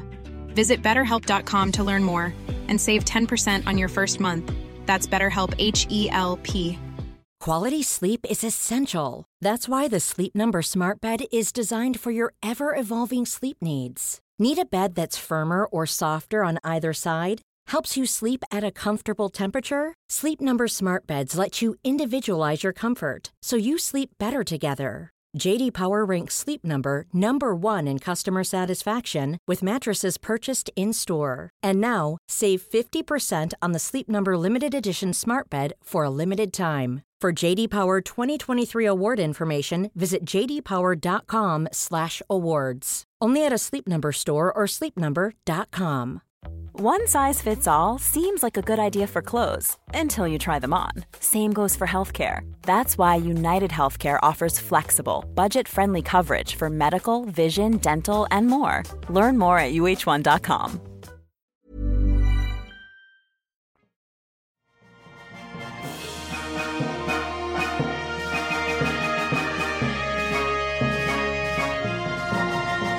Or right here in video, we are back. We're here. We never left. I didn't even get a chance to freshen up my coffee. We're still here on video, and Joseph having a discussion about the future of Star Wars animation. That is right. So we talked about the one that comes up a, a lot, the idea of a Luke Skywalker Jedi Academy show. We talked about uh, the various challenges, the excitements. Uh, Ken, what other era or idea would you be interested in for uh, a central animated show like Clone Wars and Rebels? And I make that distinction because I, I, like Star Wars Resistance, but it didn't run as long, and I don't feel like it made as much of an impact in the fandom. I know there are people out there who love it. I loved it. Uh, oh, oh, Team O Peep it forever. Um, and then a lot of the other things we had we've had have are been designed to be short lived or bite sized or not canon, like the Visions. So if there was another, we're committed to this. A, a minimum of three seasons. I'll throw Bad Batch in there because it feels substantive like this. What show like that would you want? I I I go to the this New Republic era we're in and the establishment of that, uh, and you know how big this war with Thrawn and who knows what exactly is going to happen with that. Mm. You know, is there room to discover more that more there? I do like the Star. I, I'm a fan of Star Wars Resistance. It is a, a show that was overlooked, is underrated. Uh, it's got some great things. It's got some things that maybe aren't as great for you. Great, love it. But um, the the premise of Star Wars Resistance, which when it first was announced, and I was like, great, we're getting into some of the actual fighting. Like, and I don't, again, don't need just that cool, cool fighting action, but just Leia, Leia and her team versus the growing threat of the First Order versus the New Republic's malaise and apathy towards, like, we got something there. We felt that, but we felt it over here, which I think was the right decision, right? Let's just form. Mm-hmm you know, Cheers works because it's one bar, not 15 in the, the, the, the, area around Boston. So that works for me. But now you could do that again, talking about what you're talking about, the Clone Wars. Rebels was spectacular, but it still even was just this one thing. But it got as it expanded and connected with the other groups. Um, so therefore, I think you could even go back. Uh, you know, if if if you're not going to find a way to get Erin Kellyman back as as uh, Enfys Nest in live action uh, doing an animation. I'd follow the Cloud Riders around, and that could almost be like mm. that era. You know, uh, if there's stuff you want to do with, uh, you know, Qi'ra and all those organizations and everything that Crimson Dawn and everything, go for it too. But that the, explore the underworld a little bit there and explore the growing rebellion from that point of view. Mm. Ooh. That's good. I changed my answer. I want that. That's well. Really, I don't know. I might. I might want your answer. I might want your answer. Yeah. What are what are your other thoughts, Jennifer? Well, I naturally I go to the High Republic because mm, I'm so behind on the books. This could be a way for me to catch up, like my like my Cliff Notes. Um, and I just think it's like kind of really fertile ground, right? It's really mm. and it's a way to get new people on board. Like, hey, you haven't read the books, that's okay. this is a Cliff Notes version of what happened in the books, or I don't know. Um, and it also kind of maybe could well not set up Acolyte because it would probably come out afterwards, but it could be an extension of like the excitement Mhm. around Acolyte. So Mm. I don't know. I think it could be really it could be really interesting, especially because I don't know really anything about it. I think I, I, I, it always it was this publishing initiative, you know, and as an acolyte again, acolyte is Leslie Hes- Headland didn't pitch it as a Hi- High Republic. It just happened to fall in the air, and then it's kind of become that in Vernestra Rwoh that connection. But but to actually have, you know, I think a show, I think a show is more possible than ever now. Yeah, Mm-hmm. I, I think so too, and I think there's a lot of different ways to approach it. I think uh, this came up as a question on our live stream uh, this past Friday, and the comments were filled with ideas. One of them repeatedly being the High Republic. There's so many different ways to take it because you could do it with some of the characters that people have met in publishing, but at a timeline that the publishing era didn't cover. Uh, you could follow Jedi and non-Jedi. You got you got pirates, you got scoundrels, you got government officials, you got all the normal uh, Star Wars characters. Um, you could follow ones that we have never met but are affected by the major events of the publishing initiative. So it's sort of like, hey, if you want to read more about this disaster, you can Yeah, go yeah. read it here or whatever. Uh, there's lots of different ways to take and interpret a High Republic uh, era and you could have you know uh, adult nubs show up since the young jedi adventures is Yeah. i want grizzled Uh, world weary nubs to show up Oh my gosh. in clone wars animation style Cynical nubs. Oh, no. All cynical nubs yeah yeah um i also thought yeah what i think one of the other things that people had said in our live chat is sort of like well if solo 2 isn't going to happen in live action and it's a little bit what you're talking about ken sort of Yeah. the possibility of almost like a um in the era of the imperial is sort of almost like a scoundrels show where hmm hmm it, it, I don't know if what Clone Wars did, where like uh, Anakin, Ahsoka, Obi Wan, Rex are the main characters, but also it's totally an anthology, and Padme too. Um, and five episodes with R two and a frog guy. Um, if Mhm. that is, you know, I don't know if anybody. I think that would challenge audiences' ex- expectations these days. Jen, to your point. Yeah. Uh, but if you did a scoundrel show and like Han, Lando are kind of the main characters, but then we get a Qi'ra arc and Mhm. and Enfys Nest arc, that would be cool. to me. Hmm Mhm. That'd be And, and it, it could be really pitched as like here's here's just some wild pirate fun, wild scoundrel fun. Here's a weird mission that Han. Wild pirate fun. Here's a mission that Jabba sends Han on. Yeah, yeah. No, Uh, lots yeah, of Han to yeah. watch, lots of Maz Kanata. Like there's Yeah. there, there's so many characters who exist in that world who are trying to uh, uh Doctor Aphra, you know, trying to Mhm. scrape by in that era during the Imperial times. Yeah, A- Aphra's a great name to bring up. Uh, She's got so many stories and adventures in Mhm. the comics and books. But uh, you Yeah. know, uh, I, yeah, that's that's a character I think needs to make the the, the jump to a lot of other uh, mediums. Yeah. My other wild idea is whatever our our new newly new to us galaxy is in Ahsoka, the the Peridea galaxy. hmm You could also do an animated show set there Mhm. at any time with any. Co- you could really prove like here's how large the sandbox of Star Wars can be. Mm. You know, as long as it's kind of in, in the sort of um, thematic morality perspective guardrails that are that were important to Lucas and that Filoni has been you know really carrying the torch of. That's about it. Otherwise, make up whatever you want whenever in the timeline is really exciting. Hmm. That's a possibility. Jennifer, would that would that be exciting to you, or would that feel like it's uh, I got to meet all these new people? I mean, yeah, it, it seems so vast and, and overwhelming. I, I wouldn't even know where to begin. And I do wonder how they would market that. You Mm. know, like that's that's kind of a tough one. well, it'd be a fascinating torture test because you know talking about the discourse lots of people have been fed up with uh with ip with remakes Right. with continuations with legacy characters that would be a fascinating to test way to test that do you really mean it because Yeah. the hook of this star wars is you truly know nothing Uh, Nothing. maybe they have a version of a lightsaber and that's they have access to the force because the force is you know universal it doesn't it's not limited by galaxy but besides that you said you wanted new Do you? Mm-hmm. Yeah. Would be very interesting. Color bluff. Color bluff. Yeah, new, the, the newest of the new. Yeah, I've always had that thought too of of of you know uh people i just want new i just want new i want new. And i i really agree with that. And something like mandalorian Mhm. comes along and season one was definitely its own thing you're not fully connected i got it. But it was in the air it was always connected. It was always Mhm. you're gonna have to deal with it.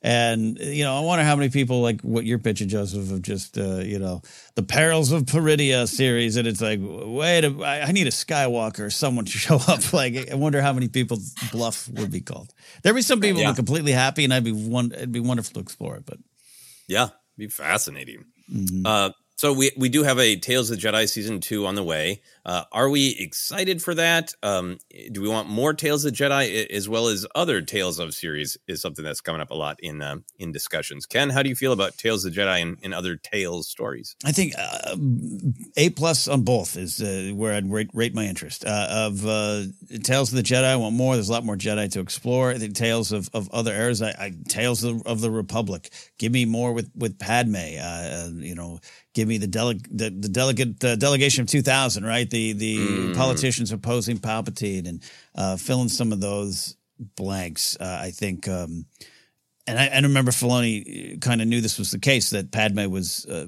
underserved in season seven. He just didn't have as much for her, right? Is kind of the way he Mhm. said it, and and why he did throw some stuff in there, and he didn't want it to seem like just a throw in. He understands the importance of the character, um, but I would love to see more w- with her and a, a younger Mon Mothma. I think there'd be more people interested in Mon Mothma's uh, actions during that time, uh, especially with the deleted scenes from Revenge of the Sith that sometimes Mm. get discussed, and they're they're, they're rather popular uh, out there in the discussion world. And and now seeing where we are with Andor, just like all right, all right, let's let's see her and young Perrin.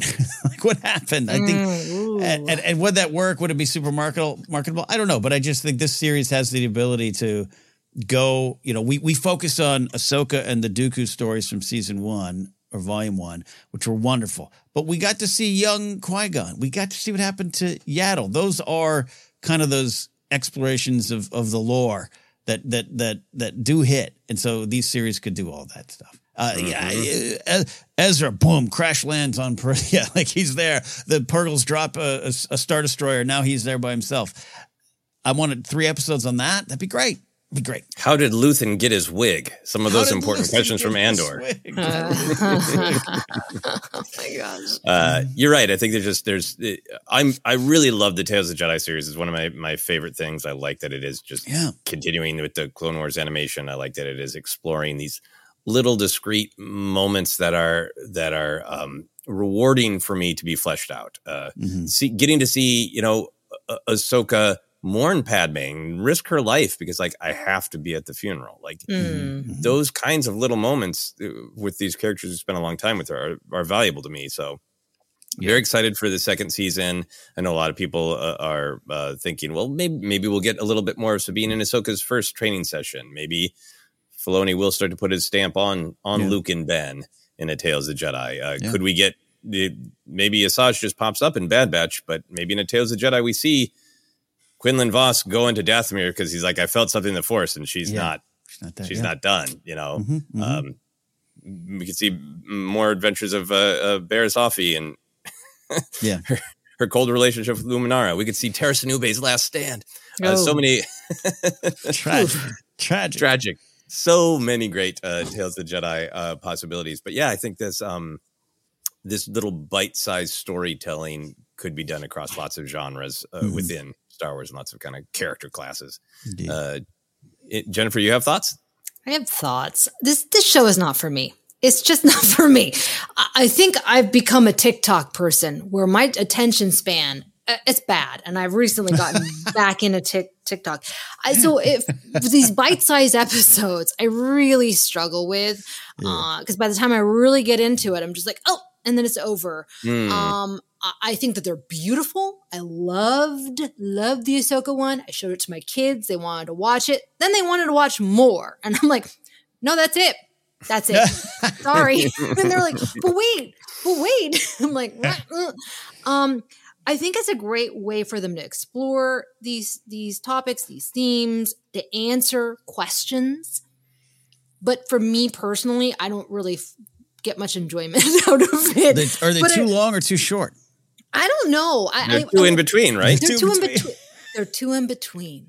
That's exactly it. So if Yeah. I'm going to put something on, what am I going to put on? Well, for th- I'm just going to watch TikTok. It's terrible. I am not the audience because it feels yeah, it is, I'm the wrong person. So How would you feel if Tales of the Jedi was successful enough that it sort of evolved into the next um, hearty uh, animated show where it, where the episodes were, you know, 25 minutes? I would love and it. and it was like an anthology. And instead of spending five minutes with uh, Ahsoka, we spent, you know, four episodes with her uh, in tell the entire story. You know, basically what your daughters were like. Are there more? Like, yeah. Then Plo Koon comes. Then this is her first year at the Jedi Temple, and like be a little bit more full stories rather than these just sort of quick glimpses of frozen moments. Yes, because it was so beautiful. It really felt more like a Studio Ghibli type of of animation Mhm. style, which I really loved, and I and I felt like that that would be more interesting for me. Or if it's like a Tales of the Bounty Hunters or Tales of the Underworld,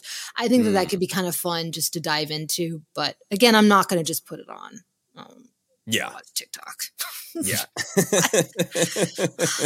I understand. I understand. And like for me, some of these are like I don't I don't necessarily rewatch them all the time, but I love I love them and I love them existing because I think about them more than I watch them.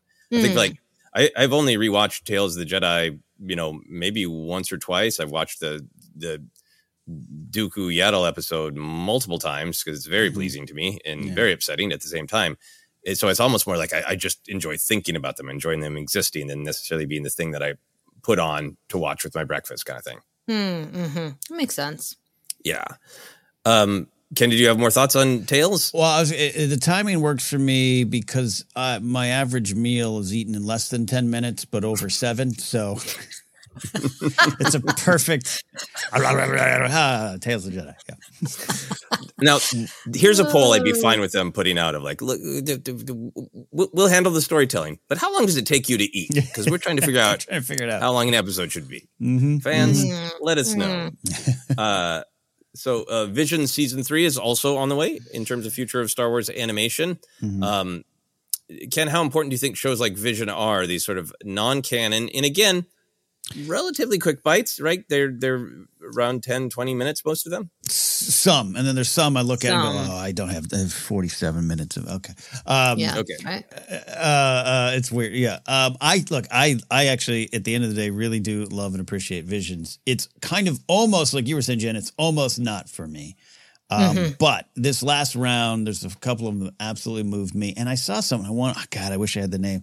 I want to shout. Someone in our YouTube comments when we were discussing the what ifs last week said Visions is kind of a what if. It's just you know Oh, yeah. I, am adding Darn it. words to their comment now, but it's just like it's not Luke and and Han and all those characters. It's just what if this was over here and what if the themes were over here? And I think it does work on that level. So I want it to keep going. Uh, I know there's so many passionate fans about it uh, uh, for the series, and I, I don't have that passion for it, but I really appreciate it. And this last round really, I think because it was uh, uh, season one was solid too, but uh, I think because it was different styles and all around the world. I really liked that. Then it, that that drove home the you know the ideas behind the series a little bit more for me. So. Uh, I, I'm excited uh, to see what's coming next. Even though I have that really the push pull, I don't I don't adhere to canon in every step of my life. Then I'm like, well, it's not canon. I'll I'll invest in it a little bit later. Mm-hmm. Yeah, I mean, I think that the the canon thing can become pedantic, but the value of it is you Mm-hmm. spend a lot of time with the characters. So Ahsoka attending Padme's funeral, uh, you know, hits me in a different way than seeing the exact same scene with characters that I'm meeting for the first time. It would still be powerful. I would still get the themes. I would still get the message, and I would still enjoy it. But it wouldn't resonate across the many years that I have personally lived with those characters and Mhm, and live in my imagination as strongly. Uh, that to me is the difference between the sort of canon, not canon. Yeah, it's how much it, it yeah. Uh, I, I I really enjoy Visions, and for me, it's a great sample platter because I don't think there's a single one I've watched and said I don't like that. That's not for me, or I think that's poorly done. Enjoy them all. Enjoy Yeah. talking about them all, and then for both seasons, there's like two or three that's like, oh damn, that's great, and I've Yeah. rewatched the Spy Dancer from Spider. the second season is just uh, Mm. phenomenal. Um, and I hope it keeps going because I think it reinforces the idea of Star Wars as a is a sandbox or Star Wars as a canvas. And, and when I'm watching all of them, what affects me is watching what other people celebrate about Star Wars. So either a specific theme Mm-hmm. or a specific visual or a specific aesthetic. And it just seems a, a great way to sort of celebrate all the different ways that Star Wars is cool by watching different people go, this is what I love about it. And that's what Mhm. I'm gonna gonna focus on. I also think it's it continues to be valuable to have a absolutely no effort entry point to Star Wars. If you've never watched Star Wars, you're just like, you want to get the vibe? Like the vibe is there in Visions. It's lightsabers and bounty hunters and uh, found family and you know hope in dark times. It's it's everything there. in Star Wars. You, you can it's a sample platter. Mm-hmm. Mm-hmm. I would love for them to take their budget for season three. They have such great characters. I, I really liked the characters and the animation style that we got in, in the first uh, few seasons. I'll make a movie.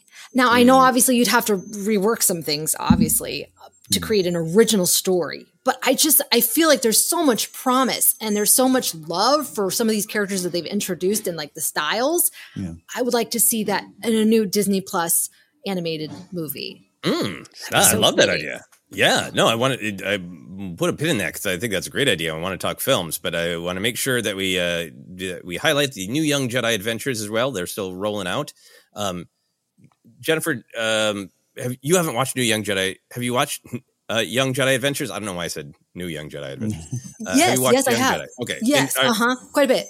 Quite a bit with my kids. Sorry, there's a trash truck outside today. No, no problem. Um, so th- it's interesting because I really like it. My kids enjoy it. There was a time where they would w- watch like back to back episodes, but now they're both kind of starting to grow out of it because it Mhm. is very much a preschool age thing.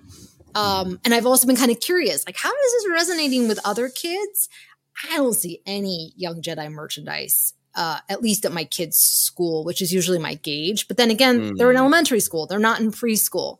Um, Mm. Seeing the toys at Target, there's a lot of them. Are they being sold? I don't know. So it's I'm curious to know how the show is doing. I think it's a great show, great characters. It's really fun to watch.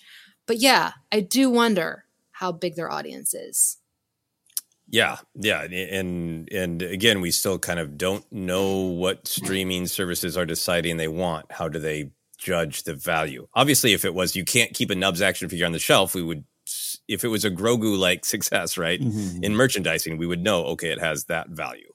Um, but we we don't know how much they're measuring what numbers and what numbers if if if they've decided fighting on the own board what matters to them the most and how they rate something a success in these days. We'll we'll know Uh, it's working when we have the Nubs generation of Star Wars fans in about 15 years. who we're like, that was my Star Wars. Yeah. Yeah. Um, but but I, I'd be curious, even though people uh, in our Discord or t- online or in our comment section of if you have young kids that are in it and, and like Jen was saying, have stuck with it or not stuck with it. Uh, because I, it's it's a fun uh, uh, fun phenomenon because I think a lot of people discussing it are adults who like it, which is great. But it's like I always make the joke. I play Fortnite a lot, and I'm always making the joke like, "Oh, some 12 year old's probably defeating me." It's probably a 52 year old, right? Like, and and a friend of mine just said the stats. It's like 38 percent over 45 playing the game or something like that, right? That so it's not just the old joke of oh, some kids kill it. So I wonder how many is like how many are adult Nubs fans who just love Nubs, and how many are the target audience. Yeah, the the twelve year olds who were kicking your ass on online video games fifteen years ago aren't twelve anymore. yeah, yeah, exactly. they're definitely there, but yes, yes, to, Yeah. yeah. You to your point, yeah, it, it's it's like making a millennial joke when it's like, Josh, you are a millennial. yes, there's that brief window where everybody just thought millennial meant young, and like you know, it's a specific age group, and they're aging. Right, right. I ran into that uh, pitching thing where people kept being like, "You need to use the word millennial." Like, I don't mean millennial. I mean a twenty year old. Mhm, yeah, mhm. not anyway. Yeah. Um, I've really enjoyed what I've seen. It is absolutely uh, preschool. There, the I haven't. I'm not caught up on the last uh, batch, but there were some that were getting into a little bit more complex lessons. So it felt like it was aging up, where it wasn't Mm. a sort of clear cut answer of share or be nice or don't rush. It was a little bit like. You can't fight with him, but he's not going to be your friend. Like, Mm. You got to live with that, you know. Mhm. Like, uh, That's great. So it, it does seem to me like it is is aging up a little bit. Uh, I, I do like that it's a, a a great entry point, and it is a great place to. I always have the bias that the Star Wars story uh, from Lucas, Filoni, and many other creators are the Jedi are heroes, but it's complex, and so we have to question them. But I think a lot of the way Star Wars fans often feel is the Jedi are bad. So I really like a preschool age show that shows the Jedi at a time they're functioning well, and the Jedi's are heroes. It's they're good. It's Right. Mm-hmm. the thing I, I wonder about Young Jedi Adventures, in, in Jen, you're adding some highlight is how, how long can something specifically geared to preschool last? Does it Right. need to, uh, can it run for eight seasons if it ages with the kids? Or if it's like Young Jedi Adventures comes back next year and hey, Nubs and friends graduated, and here's, you know, three Mm. kid, Mm. you know, if it, so it stays in a preschool like cycle or you know Huh. I, am just kind of wrestling with the idea of like there are there are shows that have existed that aren't narrative necessarily like Mr. Rogers or Sesame Street or Captain Kangaroo that are there for a long Hmm. time and when you're the age of watching them you watch them and then you age out of them hmm but I'm kind of fascinated with is that uh, is is that the goal with the show like n- n- Jedi Young Jedi Adventures to be like yep your kids are going to age out of it and then mm-hmm. other kids are going to come along Could come on, age in. That's it. That's what they have to do. Is they have to have a, a stable of different animated shows for different ages. And so right now they have the preschool slot, which is great, right? But you got to have something now in between that and Rebels. Maybe something a little bit more accessible. I don't know because I think like my eight year old will still watch Peppa the Hip Pig with my four year old. Peppa the Pig is freaking hilarious. it's freaking good, right? It's not like Peppa's like doing anything new. But like it's just it's just entertaining to watch, and they're they're I love their British accents, um, but it is funny. So I think that it, it can it can work if you know that there's something new that you can or something that like the bigger kids can watch. That's not Mm. Clone Wars. That's not Rebels. It's got to be in Mm. between. Maybe even have another preschool type show, even even more basic, the ABCs of Star Wars, right? yeah The more that you have, the long, more longevity that these shows have. I mean, look at Disney Disney Junior that has Mhm. all these shows. Yeah, and I sometimes wonder if that's one of the many reasons that Resistance was only two seasons is because it was pitched a little bit younger than Rebels and Clone Mhm. Wars. Right. Both But that was Clone Wars- confusing for people at that time. Yeah, and I feel like both Clone Wars and Rebels was like, hey, if you happen to be 12 right now when it broadcasts, Mhm. great. Now we're growing up. By the time we get to season four, yeah. Buckle up, yeah. kid. Yeah. buckle up, kids, because it's a show that grows with kids. Right. It- and I'm fascinated with this idea of like, what is it? What would what would Star Wars Sesame Street be? That's just like kids come in, then they go out, but the show remains. That's my wamp. That's my Wampa puppet show. That's what that is. That's what that puppets. is. Yeah, Jen, you got to get on this. If the I had good puppeteering skills, man, I'd fulfill that need. Yeah, we get that. fascinating. I also I was today's today years old when I realized that Peppa the Pig is not Parappa the Rapper from that video, from that video game. I had a really weird crossing of the streams in my brain, and you just Yeah. saved me. Speaking about very specific dated uh, ideas, yes. Oh, I don't even know. Uh, let's talk about animated films because this is something that, that comes up. Jennifer, you brought it up in, in a great way. It's something that fans often uh, wonder about, ask about, of the possibility of animated films in theaters or on streaming. Uh, they could be original, or uh, many fans have have uh, asked us about. Hey, would you ever like to see any of the Star Wars novels adapted to an animated movie? Ken, how do you feel about animated films in Star Wars as opposed to animated series? I, I think there's a, a place for it, and, and and everyone can make their jokes about the Clone Wars movie, and yeah, and, you know, I know, I know, I know, I, I didn't. We we were there.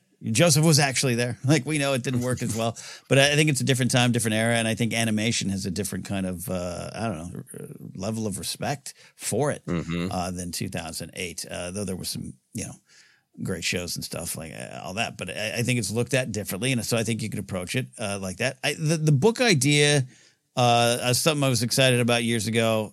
Uh, less excited because because you know I'm less excited. Oh God, uh, Jen, uh, it goes back to the discourse thing. Say they do Lost Stars. You cannot. There's no way you can make it page for page on screen, right? So there's going to be something, and there's going to be some changes, and hopefully the right changes, and hopefully respectful changes of the characters. But then, yeah, then it would be it'd Yep. be that whole thing again. I you just missed the most important you- blah blah missed- blah. Yeah, yeah, yeah, yeah, yeah. and I don't know how many times I've it's, it's how fa- uh, uh, the book and movies have to be different. The books and shows have to be. You want them to be. Anyways, uh, but that aside, Joseph, I'm gonna in spirit of what you're talking about, I'm gonna push through. I'd still, I'd still like to see that. still like to see it. Lost Stars is is would would play very well, I think, on a on a on a big screen, an animated movie. Go for it. Do it. Yeah, I mean, it's going to bring it to a, a, a wider audience, and I mean, the the uh, adaptations of books that didn't turn out, film adaptations of books that didn't turn out the way people wanted them, is perhaps one of our oldest things to be angry about as fans. I think we can survive. Uh, If if you're a Star Wars fan and you you're upset about the Lost Stars adaptation, uh, welcome to a legion of Jane Austen fans. About which adaptation. Welcome to the my- Bonfire the Vanities fan group. Yeah, yeah. Hey, Oh welcome to James Bond, which quickly diverges from the books entirely. Yes, uh, yeah, the television show Outlander. Like, Mm-hmm, mm-hmm. I, I really get it. We are all wounded uh, by the discourse, and there's some things that I think fans are sharp about. That Mm-hmm. that like the thing with Asajj, where you know they had to get ahead of it. They knew putting her in the in the Yep, trailer yep. would would spark a specific reaction, a specific question. So they they put it in the press release right away. I think that's a great example to me of being aware of fans' passion in a in a respectful way. Hmm. But yeah, but some people aren't going to like it. It's like, well, then let's yeah, that let's let's not make any more Star Wars. yeah, Right. Uh, re- again, remember that fan group that published "We're quitting because Empire Strikes Back" is not Star Wars. It's not Star Wars. Oh Gosh. You know, It's not Star Wars. uh, so I would, I, I agree with you. It would be, it would be a, a, a rough ride for adapting the novels into uh, anim, animated movies, but it would also expose more. Look at the amount of sales Dark Disciple is getting. Right. You mm, know, Right. what would it, what might it do for Claudia mm. Gray and her career to have a loss? You know, what would it do for people to be able to see that book? What would it do for the idea of do you think you don't like romance in Star Wars? Here you go. You think you're Yeah. sick of the original trilogy era and there's nothing more to be said? Here you go. So many more people would be exposed uh, to it. Um, For me, what I get uh, excited about when, when we're looking at the possibility of more Tales of the Jedi or a, a new series that could tackle this, I feel like there are like these these stories that are floating around that fans are excited about and like, can we? I would love that story, but it feels bigger than a 15 minute Tales of the Jedi Yeah, yeah. or or maybe when but it's not long enough to be its own you know new animated series.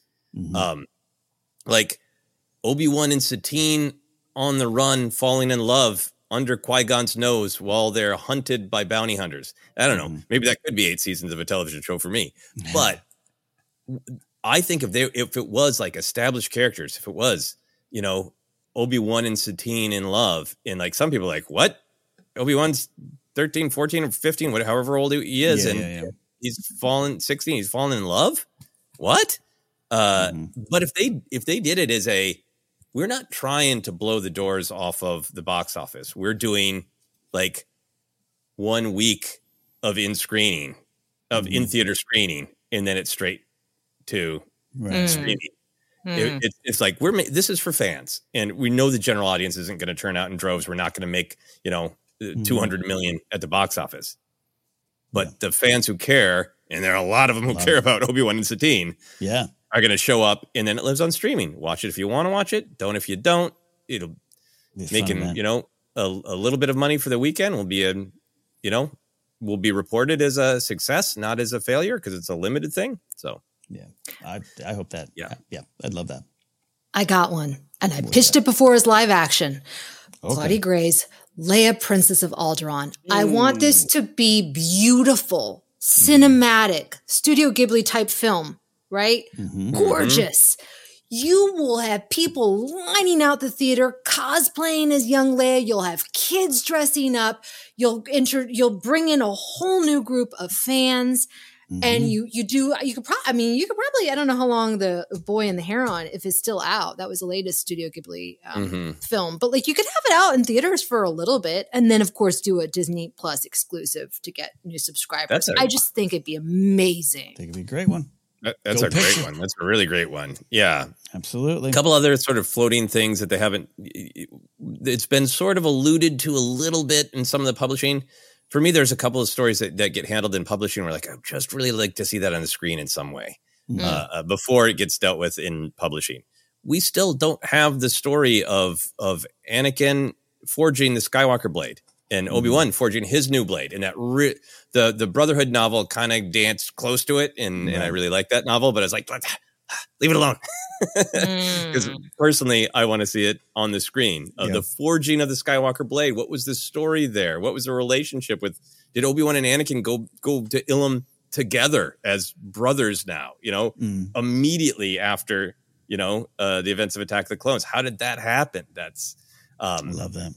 there's been a ton of Qi'ra storytelling, but I think we still don't have the actual story, to my knowledge, in the comics or books of Yeah. her uh, Qi'ra versus Maul, Mm. Mhm. That's a and that one. would be an amazing, you I- know, uh, animated film, ninety minute Yeah, animated film. good.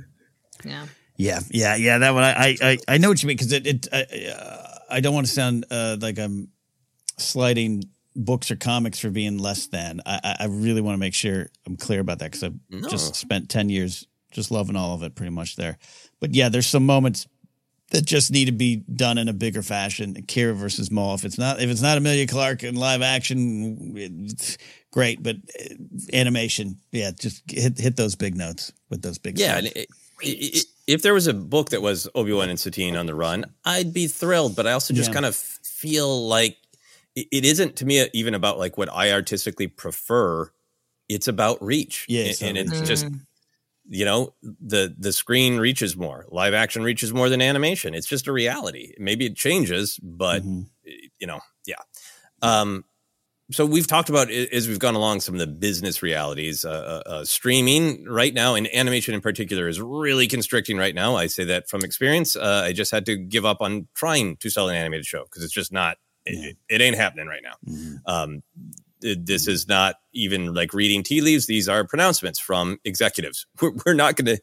We've done too much. We have the the era of we sell our streaming services by fire hose is slowing down at least for now. Mhm. Now, um, do you, Ken? How do you, wh- wh- how do you read the tea leaves of, of business realities with those concrete statements? Do you think Disney Plus sees a Star Wars animated show as vital?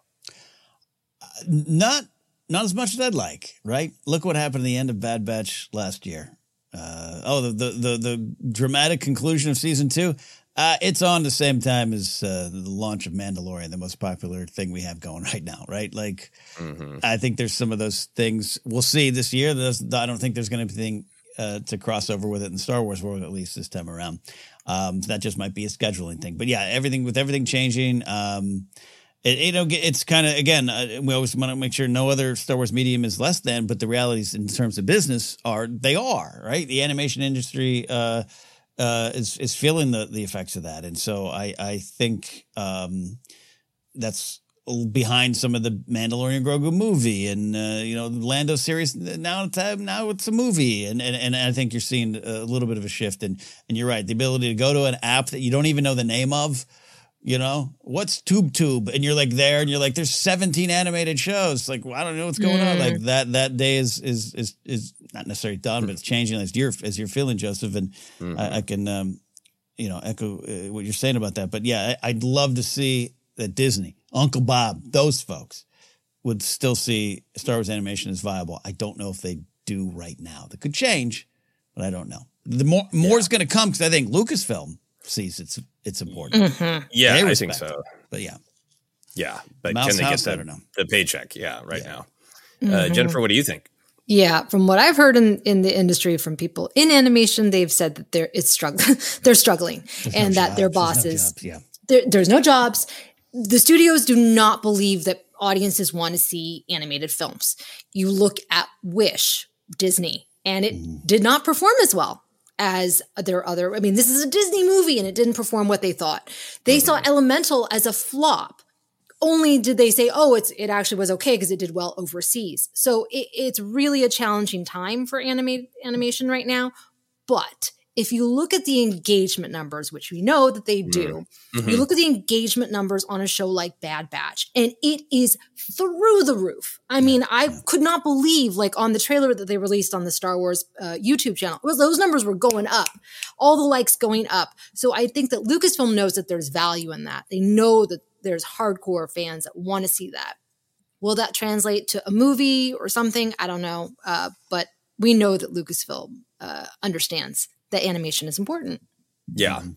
My hope is that that Lucasfilm has the leverage within the overall uh, Disney uh, business model to say uh, making an animated series along the lines of Clone Wars Rebels Bad Batch that's an ongoing story with characters that that audiences are going to fall in love with Mhm. um, this is like paying the electricity bill and the water bill. This is money that's spent to maintain what we have. Yes. Yes. That it, I think the animated shows are key to building new fans.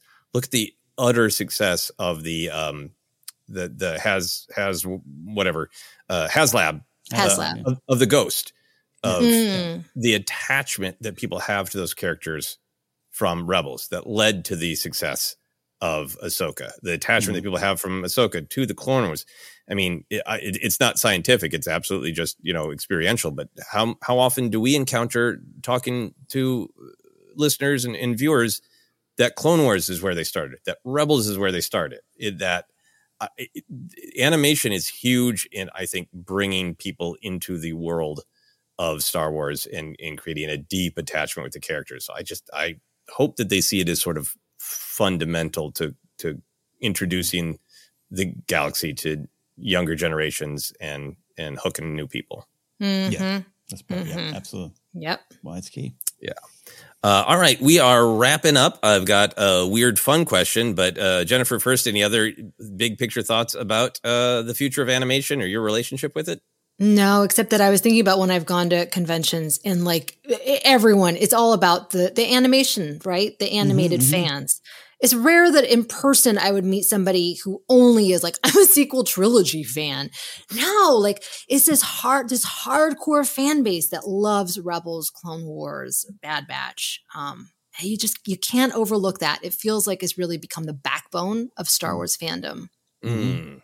Yeah, I love that. Ken? Yeah, I agree. When you go to those conventions at the big, pan, you know, uh, those panels are packed and and rabid. And I mean, we had Mhm. Anaheim 2022 just being there for some of the Rebels stuff and just being around some folks who were like diehard Rebels fans, which I, I would say I'm a giant fan of Rebels, but like this was their Star Wars. It was it was pretty Mhm. powerful to witness and be around. So love that. Look, my final thoughts are: I think the future's somewhat in, in flux when it comes to Star Wars overall, just the business, because everything you're talking about, Joseph, and everything we, eh, you know, hey, Other Center exists as proof that the, the business went through some struggles and changes and all those things. Mhm. So going forward isn't clear, but the night I take, I take, uh, I take some hope in this. Whatever is coming out, the next big animated show has not only been around for a bit, it's been in development for years. We don't know what it is, but whatever it is, they're already working on it because that's how animation works, obviously, and it's coming. So not eh, you know, it's like it's like what Leia says. If you can't see the animated show during the night, the sun Poe tries to take over your ship. It's a thing. It's a thing. But I think it's we're gonna have some good stuff coming. You heard it here first. Right now, being prepared for announcement is the life and times of Hondo Ohnaka. There it is. And some fans will think, I, I don't want that. I don't need that. And then they will fall in love yeah. with the life and times of Hondo Ohnaka. You never know what you're going to think. Yes. Yes. Yeah. A good, great point, though, that this is so much fun and to think about. But you're right. This this decision was made a long time ago, and it's either going to come out or the plug is being pulled as we speak. There was, we yeah, don't know. I was having an offline conversation with someone uh, from Lucasfilm, and they were like, "Yeah, we, yeah, our my earliest designs of the Ah- Ahsoka live action series were like, I don't know, early 2018." Mm-hmm. Wow. Yeah. Yeah, and the, the yeah the pipeline is so Yeah. so long. Yeah, so It's fascinating, fascinating. Uh, here's my uh, fun, weird question because I do love the character designs on uh, on Clone Wars in in particular. Uh, Ken, if you were a character on Clone Wars, how would your features be exaggerated? Would you have a, a long, thin head like Count Dooku, uh, tiny limbs like Ahsoka, Ahsoka, a, a beard that cuts people like Obi Wan Kenobi? What would your no? I think mine feature because be? also I haven't trimmed uh, trimmed it up. It'd be a little more poofy. Be like a circle. Be like a, a- a- you know almost a little more a Balin circle. My head my head is is large. I have I have to order special order baseball caps. So uh, it would be I'd have that. I'd, I'd almost be like Durge from. Uh, from the, the Genndy series, uh, yeah, no, but it'd be it'd be it'd be a, a big block. They just put a big Minecraft block on my head. Oh my gosh. Yep. Uh, Mm-hmm. Jennifer, would you have a big hat like Cad Bane? What, who, who would you be? What would you be like? I'd be more like Ahsoka because when I saw Ahsoka, I was like, "That's me," just with Yeah. my- the saturation up on my skin made me more orange, as some makeup artists have done when they have done jobs. Hmm. Oh yeah, yeah. Oh, but yeah, that boy. would be me. orange. Yeah. Yeah, yeah. I think I, I think uh, they would probably give me a long, thin face, uh, i- in kind of googly eyes with big bags. I think it would be big bags under the eyes. Uh, is that Barnes and Noble this weekend? And I bought a uh, this graphic novel that's sort of like uh, uh, it's it's the original actual story of Bram Stoker's Dracula novel, but with Bela Lugosi's image put into it instead of Mm, the cool. a, a differently described version of Dracula that exists in the, in the original novel. Um, but it's got a huge picture of Bela Lugosi on it. and the mom kind of looked at it, and then she looked at me. and He's like, "You could play Dracula." I was like, "It's like I'm going to take that as a compliment." And she's like, "Yeah." Oh, Love that hate. yeah. I think they make me look like Dracula, and I'd be okay with it. All right, that's our big look at uh, the future of Star Wars animation, and also really for us the value of Star Wars animation. Ken, uh, what else we got? Hey, uh, we don't remind you this. Uh, remind you to uh, uh, check out our Patreon page as we begin to sign on. Uh, we are trying to build towards a goal over there of doing exclusive commentaries uh, for patron uh, uh, patron supporters, but also uh, available to the public uh, with a one time purchase price. That's right, you too can uh, get in on the action. Uh, but uh, to do that, we're going to reach 400 paid subscribers. We are at 391 now at the time of this recording. So if you want to head over there to support us, it's a great way to support the show. Keep it going. Patreon.com slash Force Center. We're also on Twitter and threads, Force Center Pod. Instagram as well. Facebook page is Force Center Podcast. We're available on a lot of spots as a podcast. Apple Podcasts, Google Podcasts. Just search. You'll find us. Merch available teepublic.com slash user slash Force Center. And again, as I said, you can support us directly at patreon.com slash Force Center. Follow me at KenNapzok. Go to my website, kennapzok.com for things like uh, the music show I do, Pop Rock and Radio, my ASMR channel, Sports Card ASMR. Or if you want to buy some Star Wars Legos, there, there, there's a resale. It's, it's a, they're there. Just check them out. Hey, Joseph, where, where can they find you? You can find me on all the various social media at Joseph Scrimshaw. Whatever your favorite is, my handle is probably there is at Joseph Scrimshaw.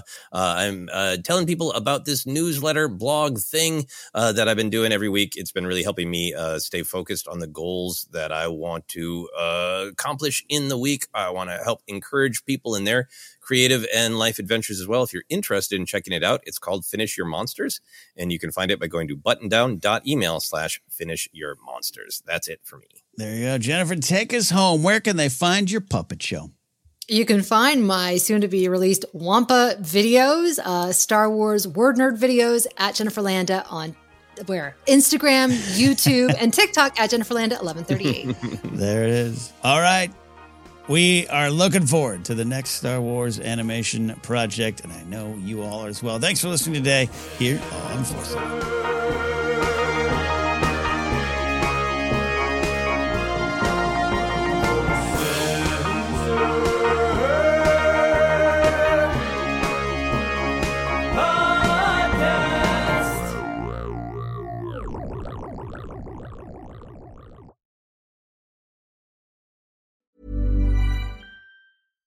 Small details are big surfaces. Tight corners are odd shapes.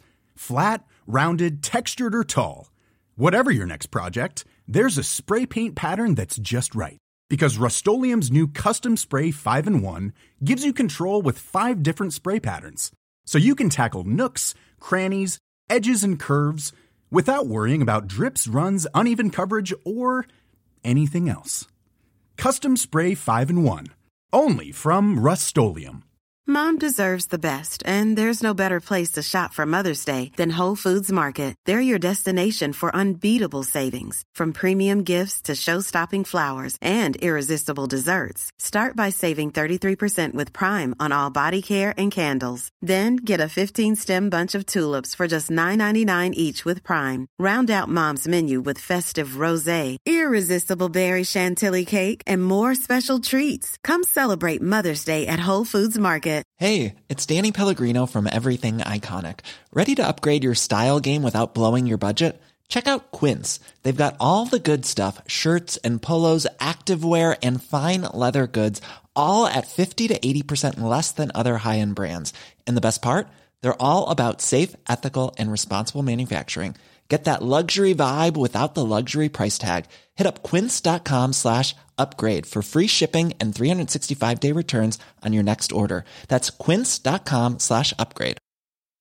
Hi, I'm Daniel, founder of Pretty Litter. Cats and cat owners deserve better than any old fashioned litter. That's why I teamed up with scientists and veterinarians to create Pretty Litter. Its innovative crystal formula has superior odor control and weighs up to 80% less than clay litter.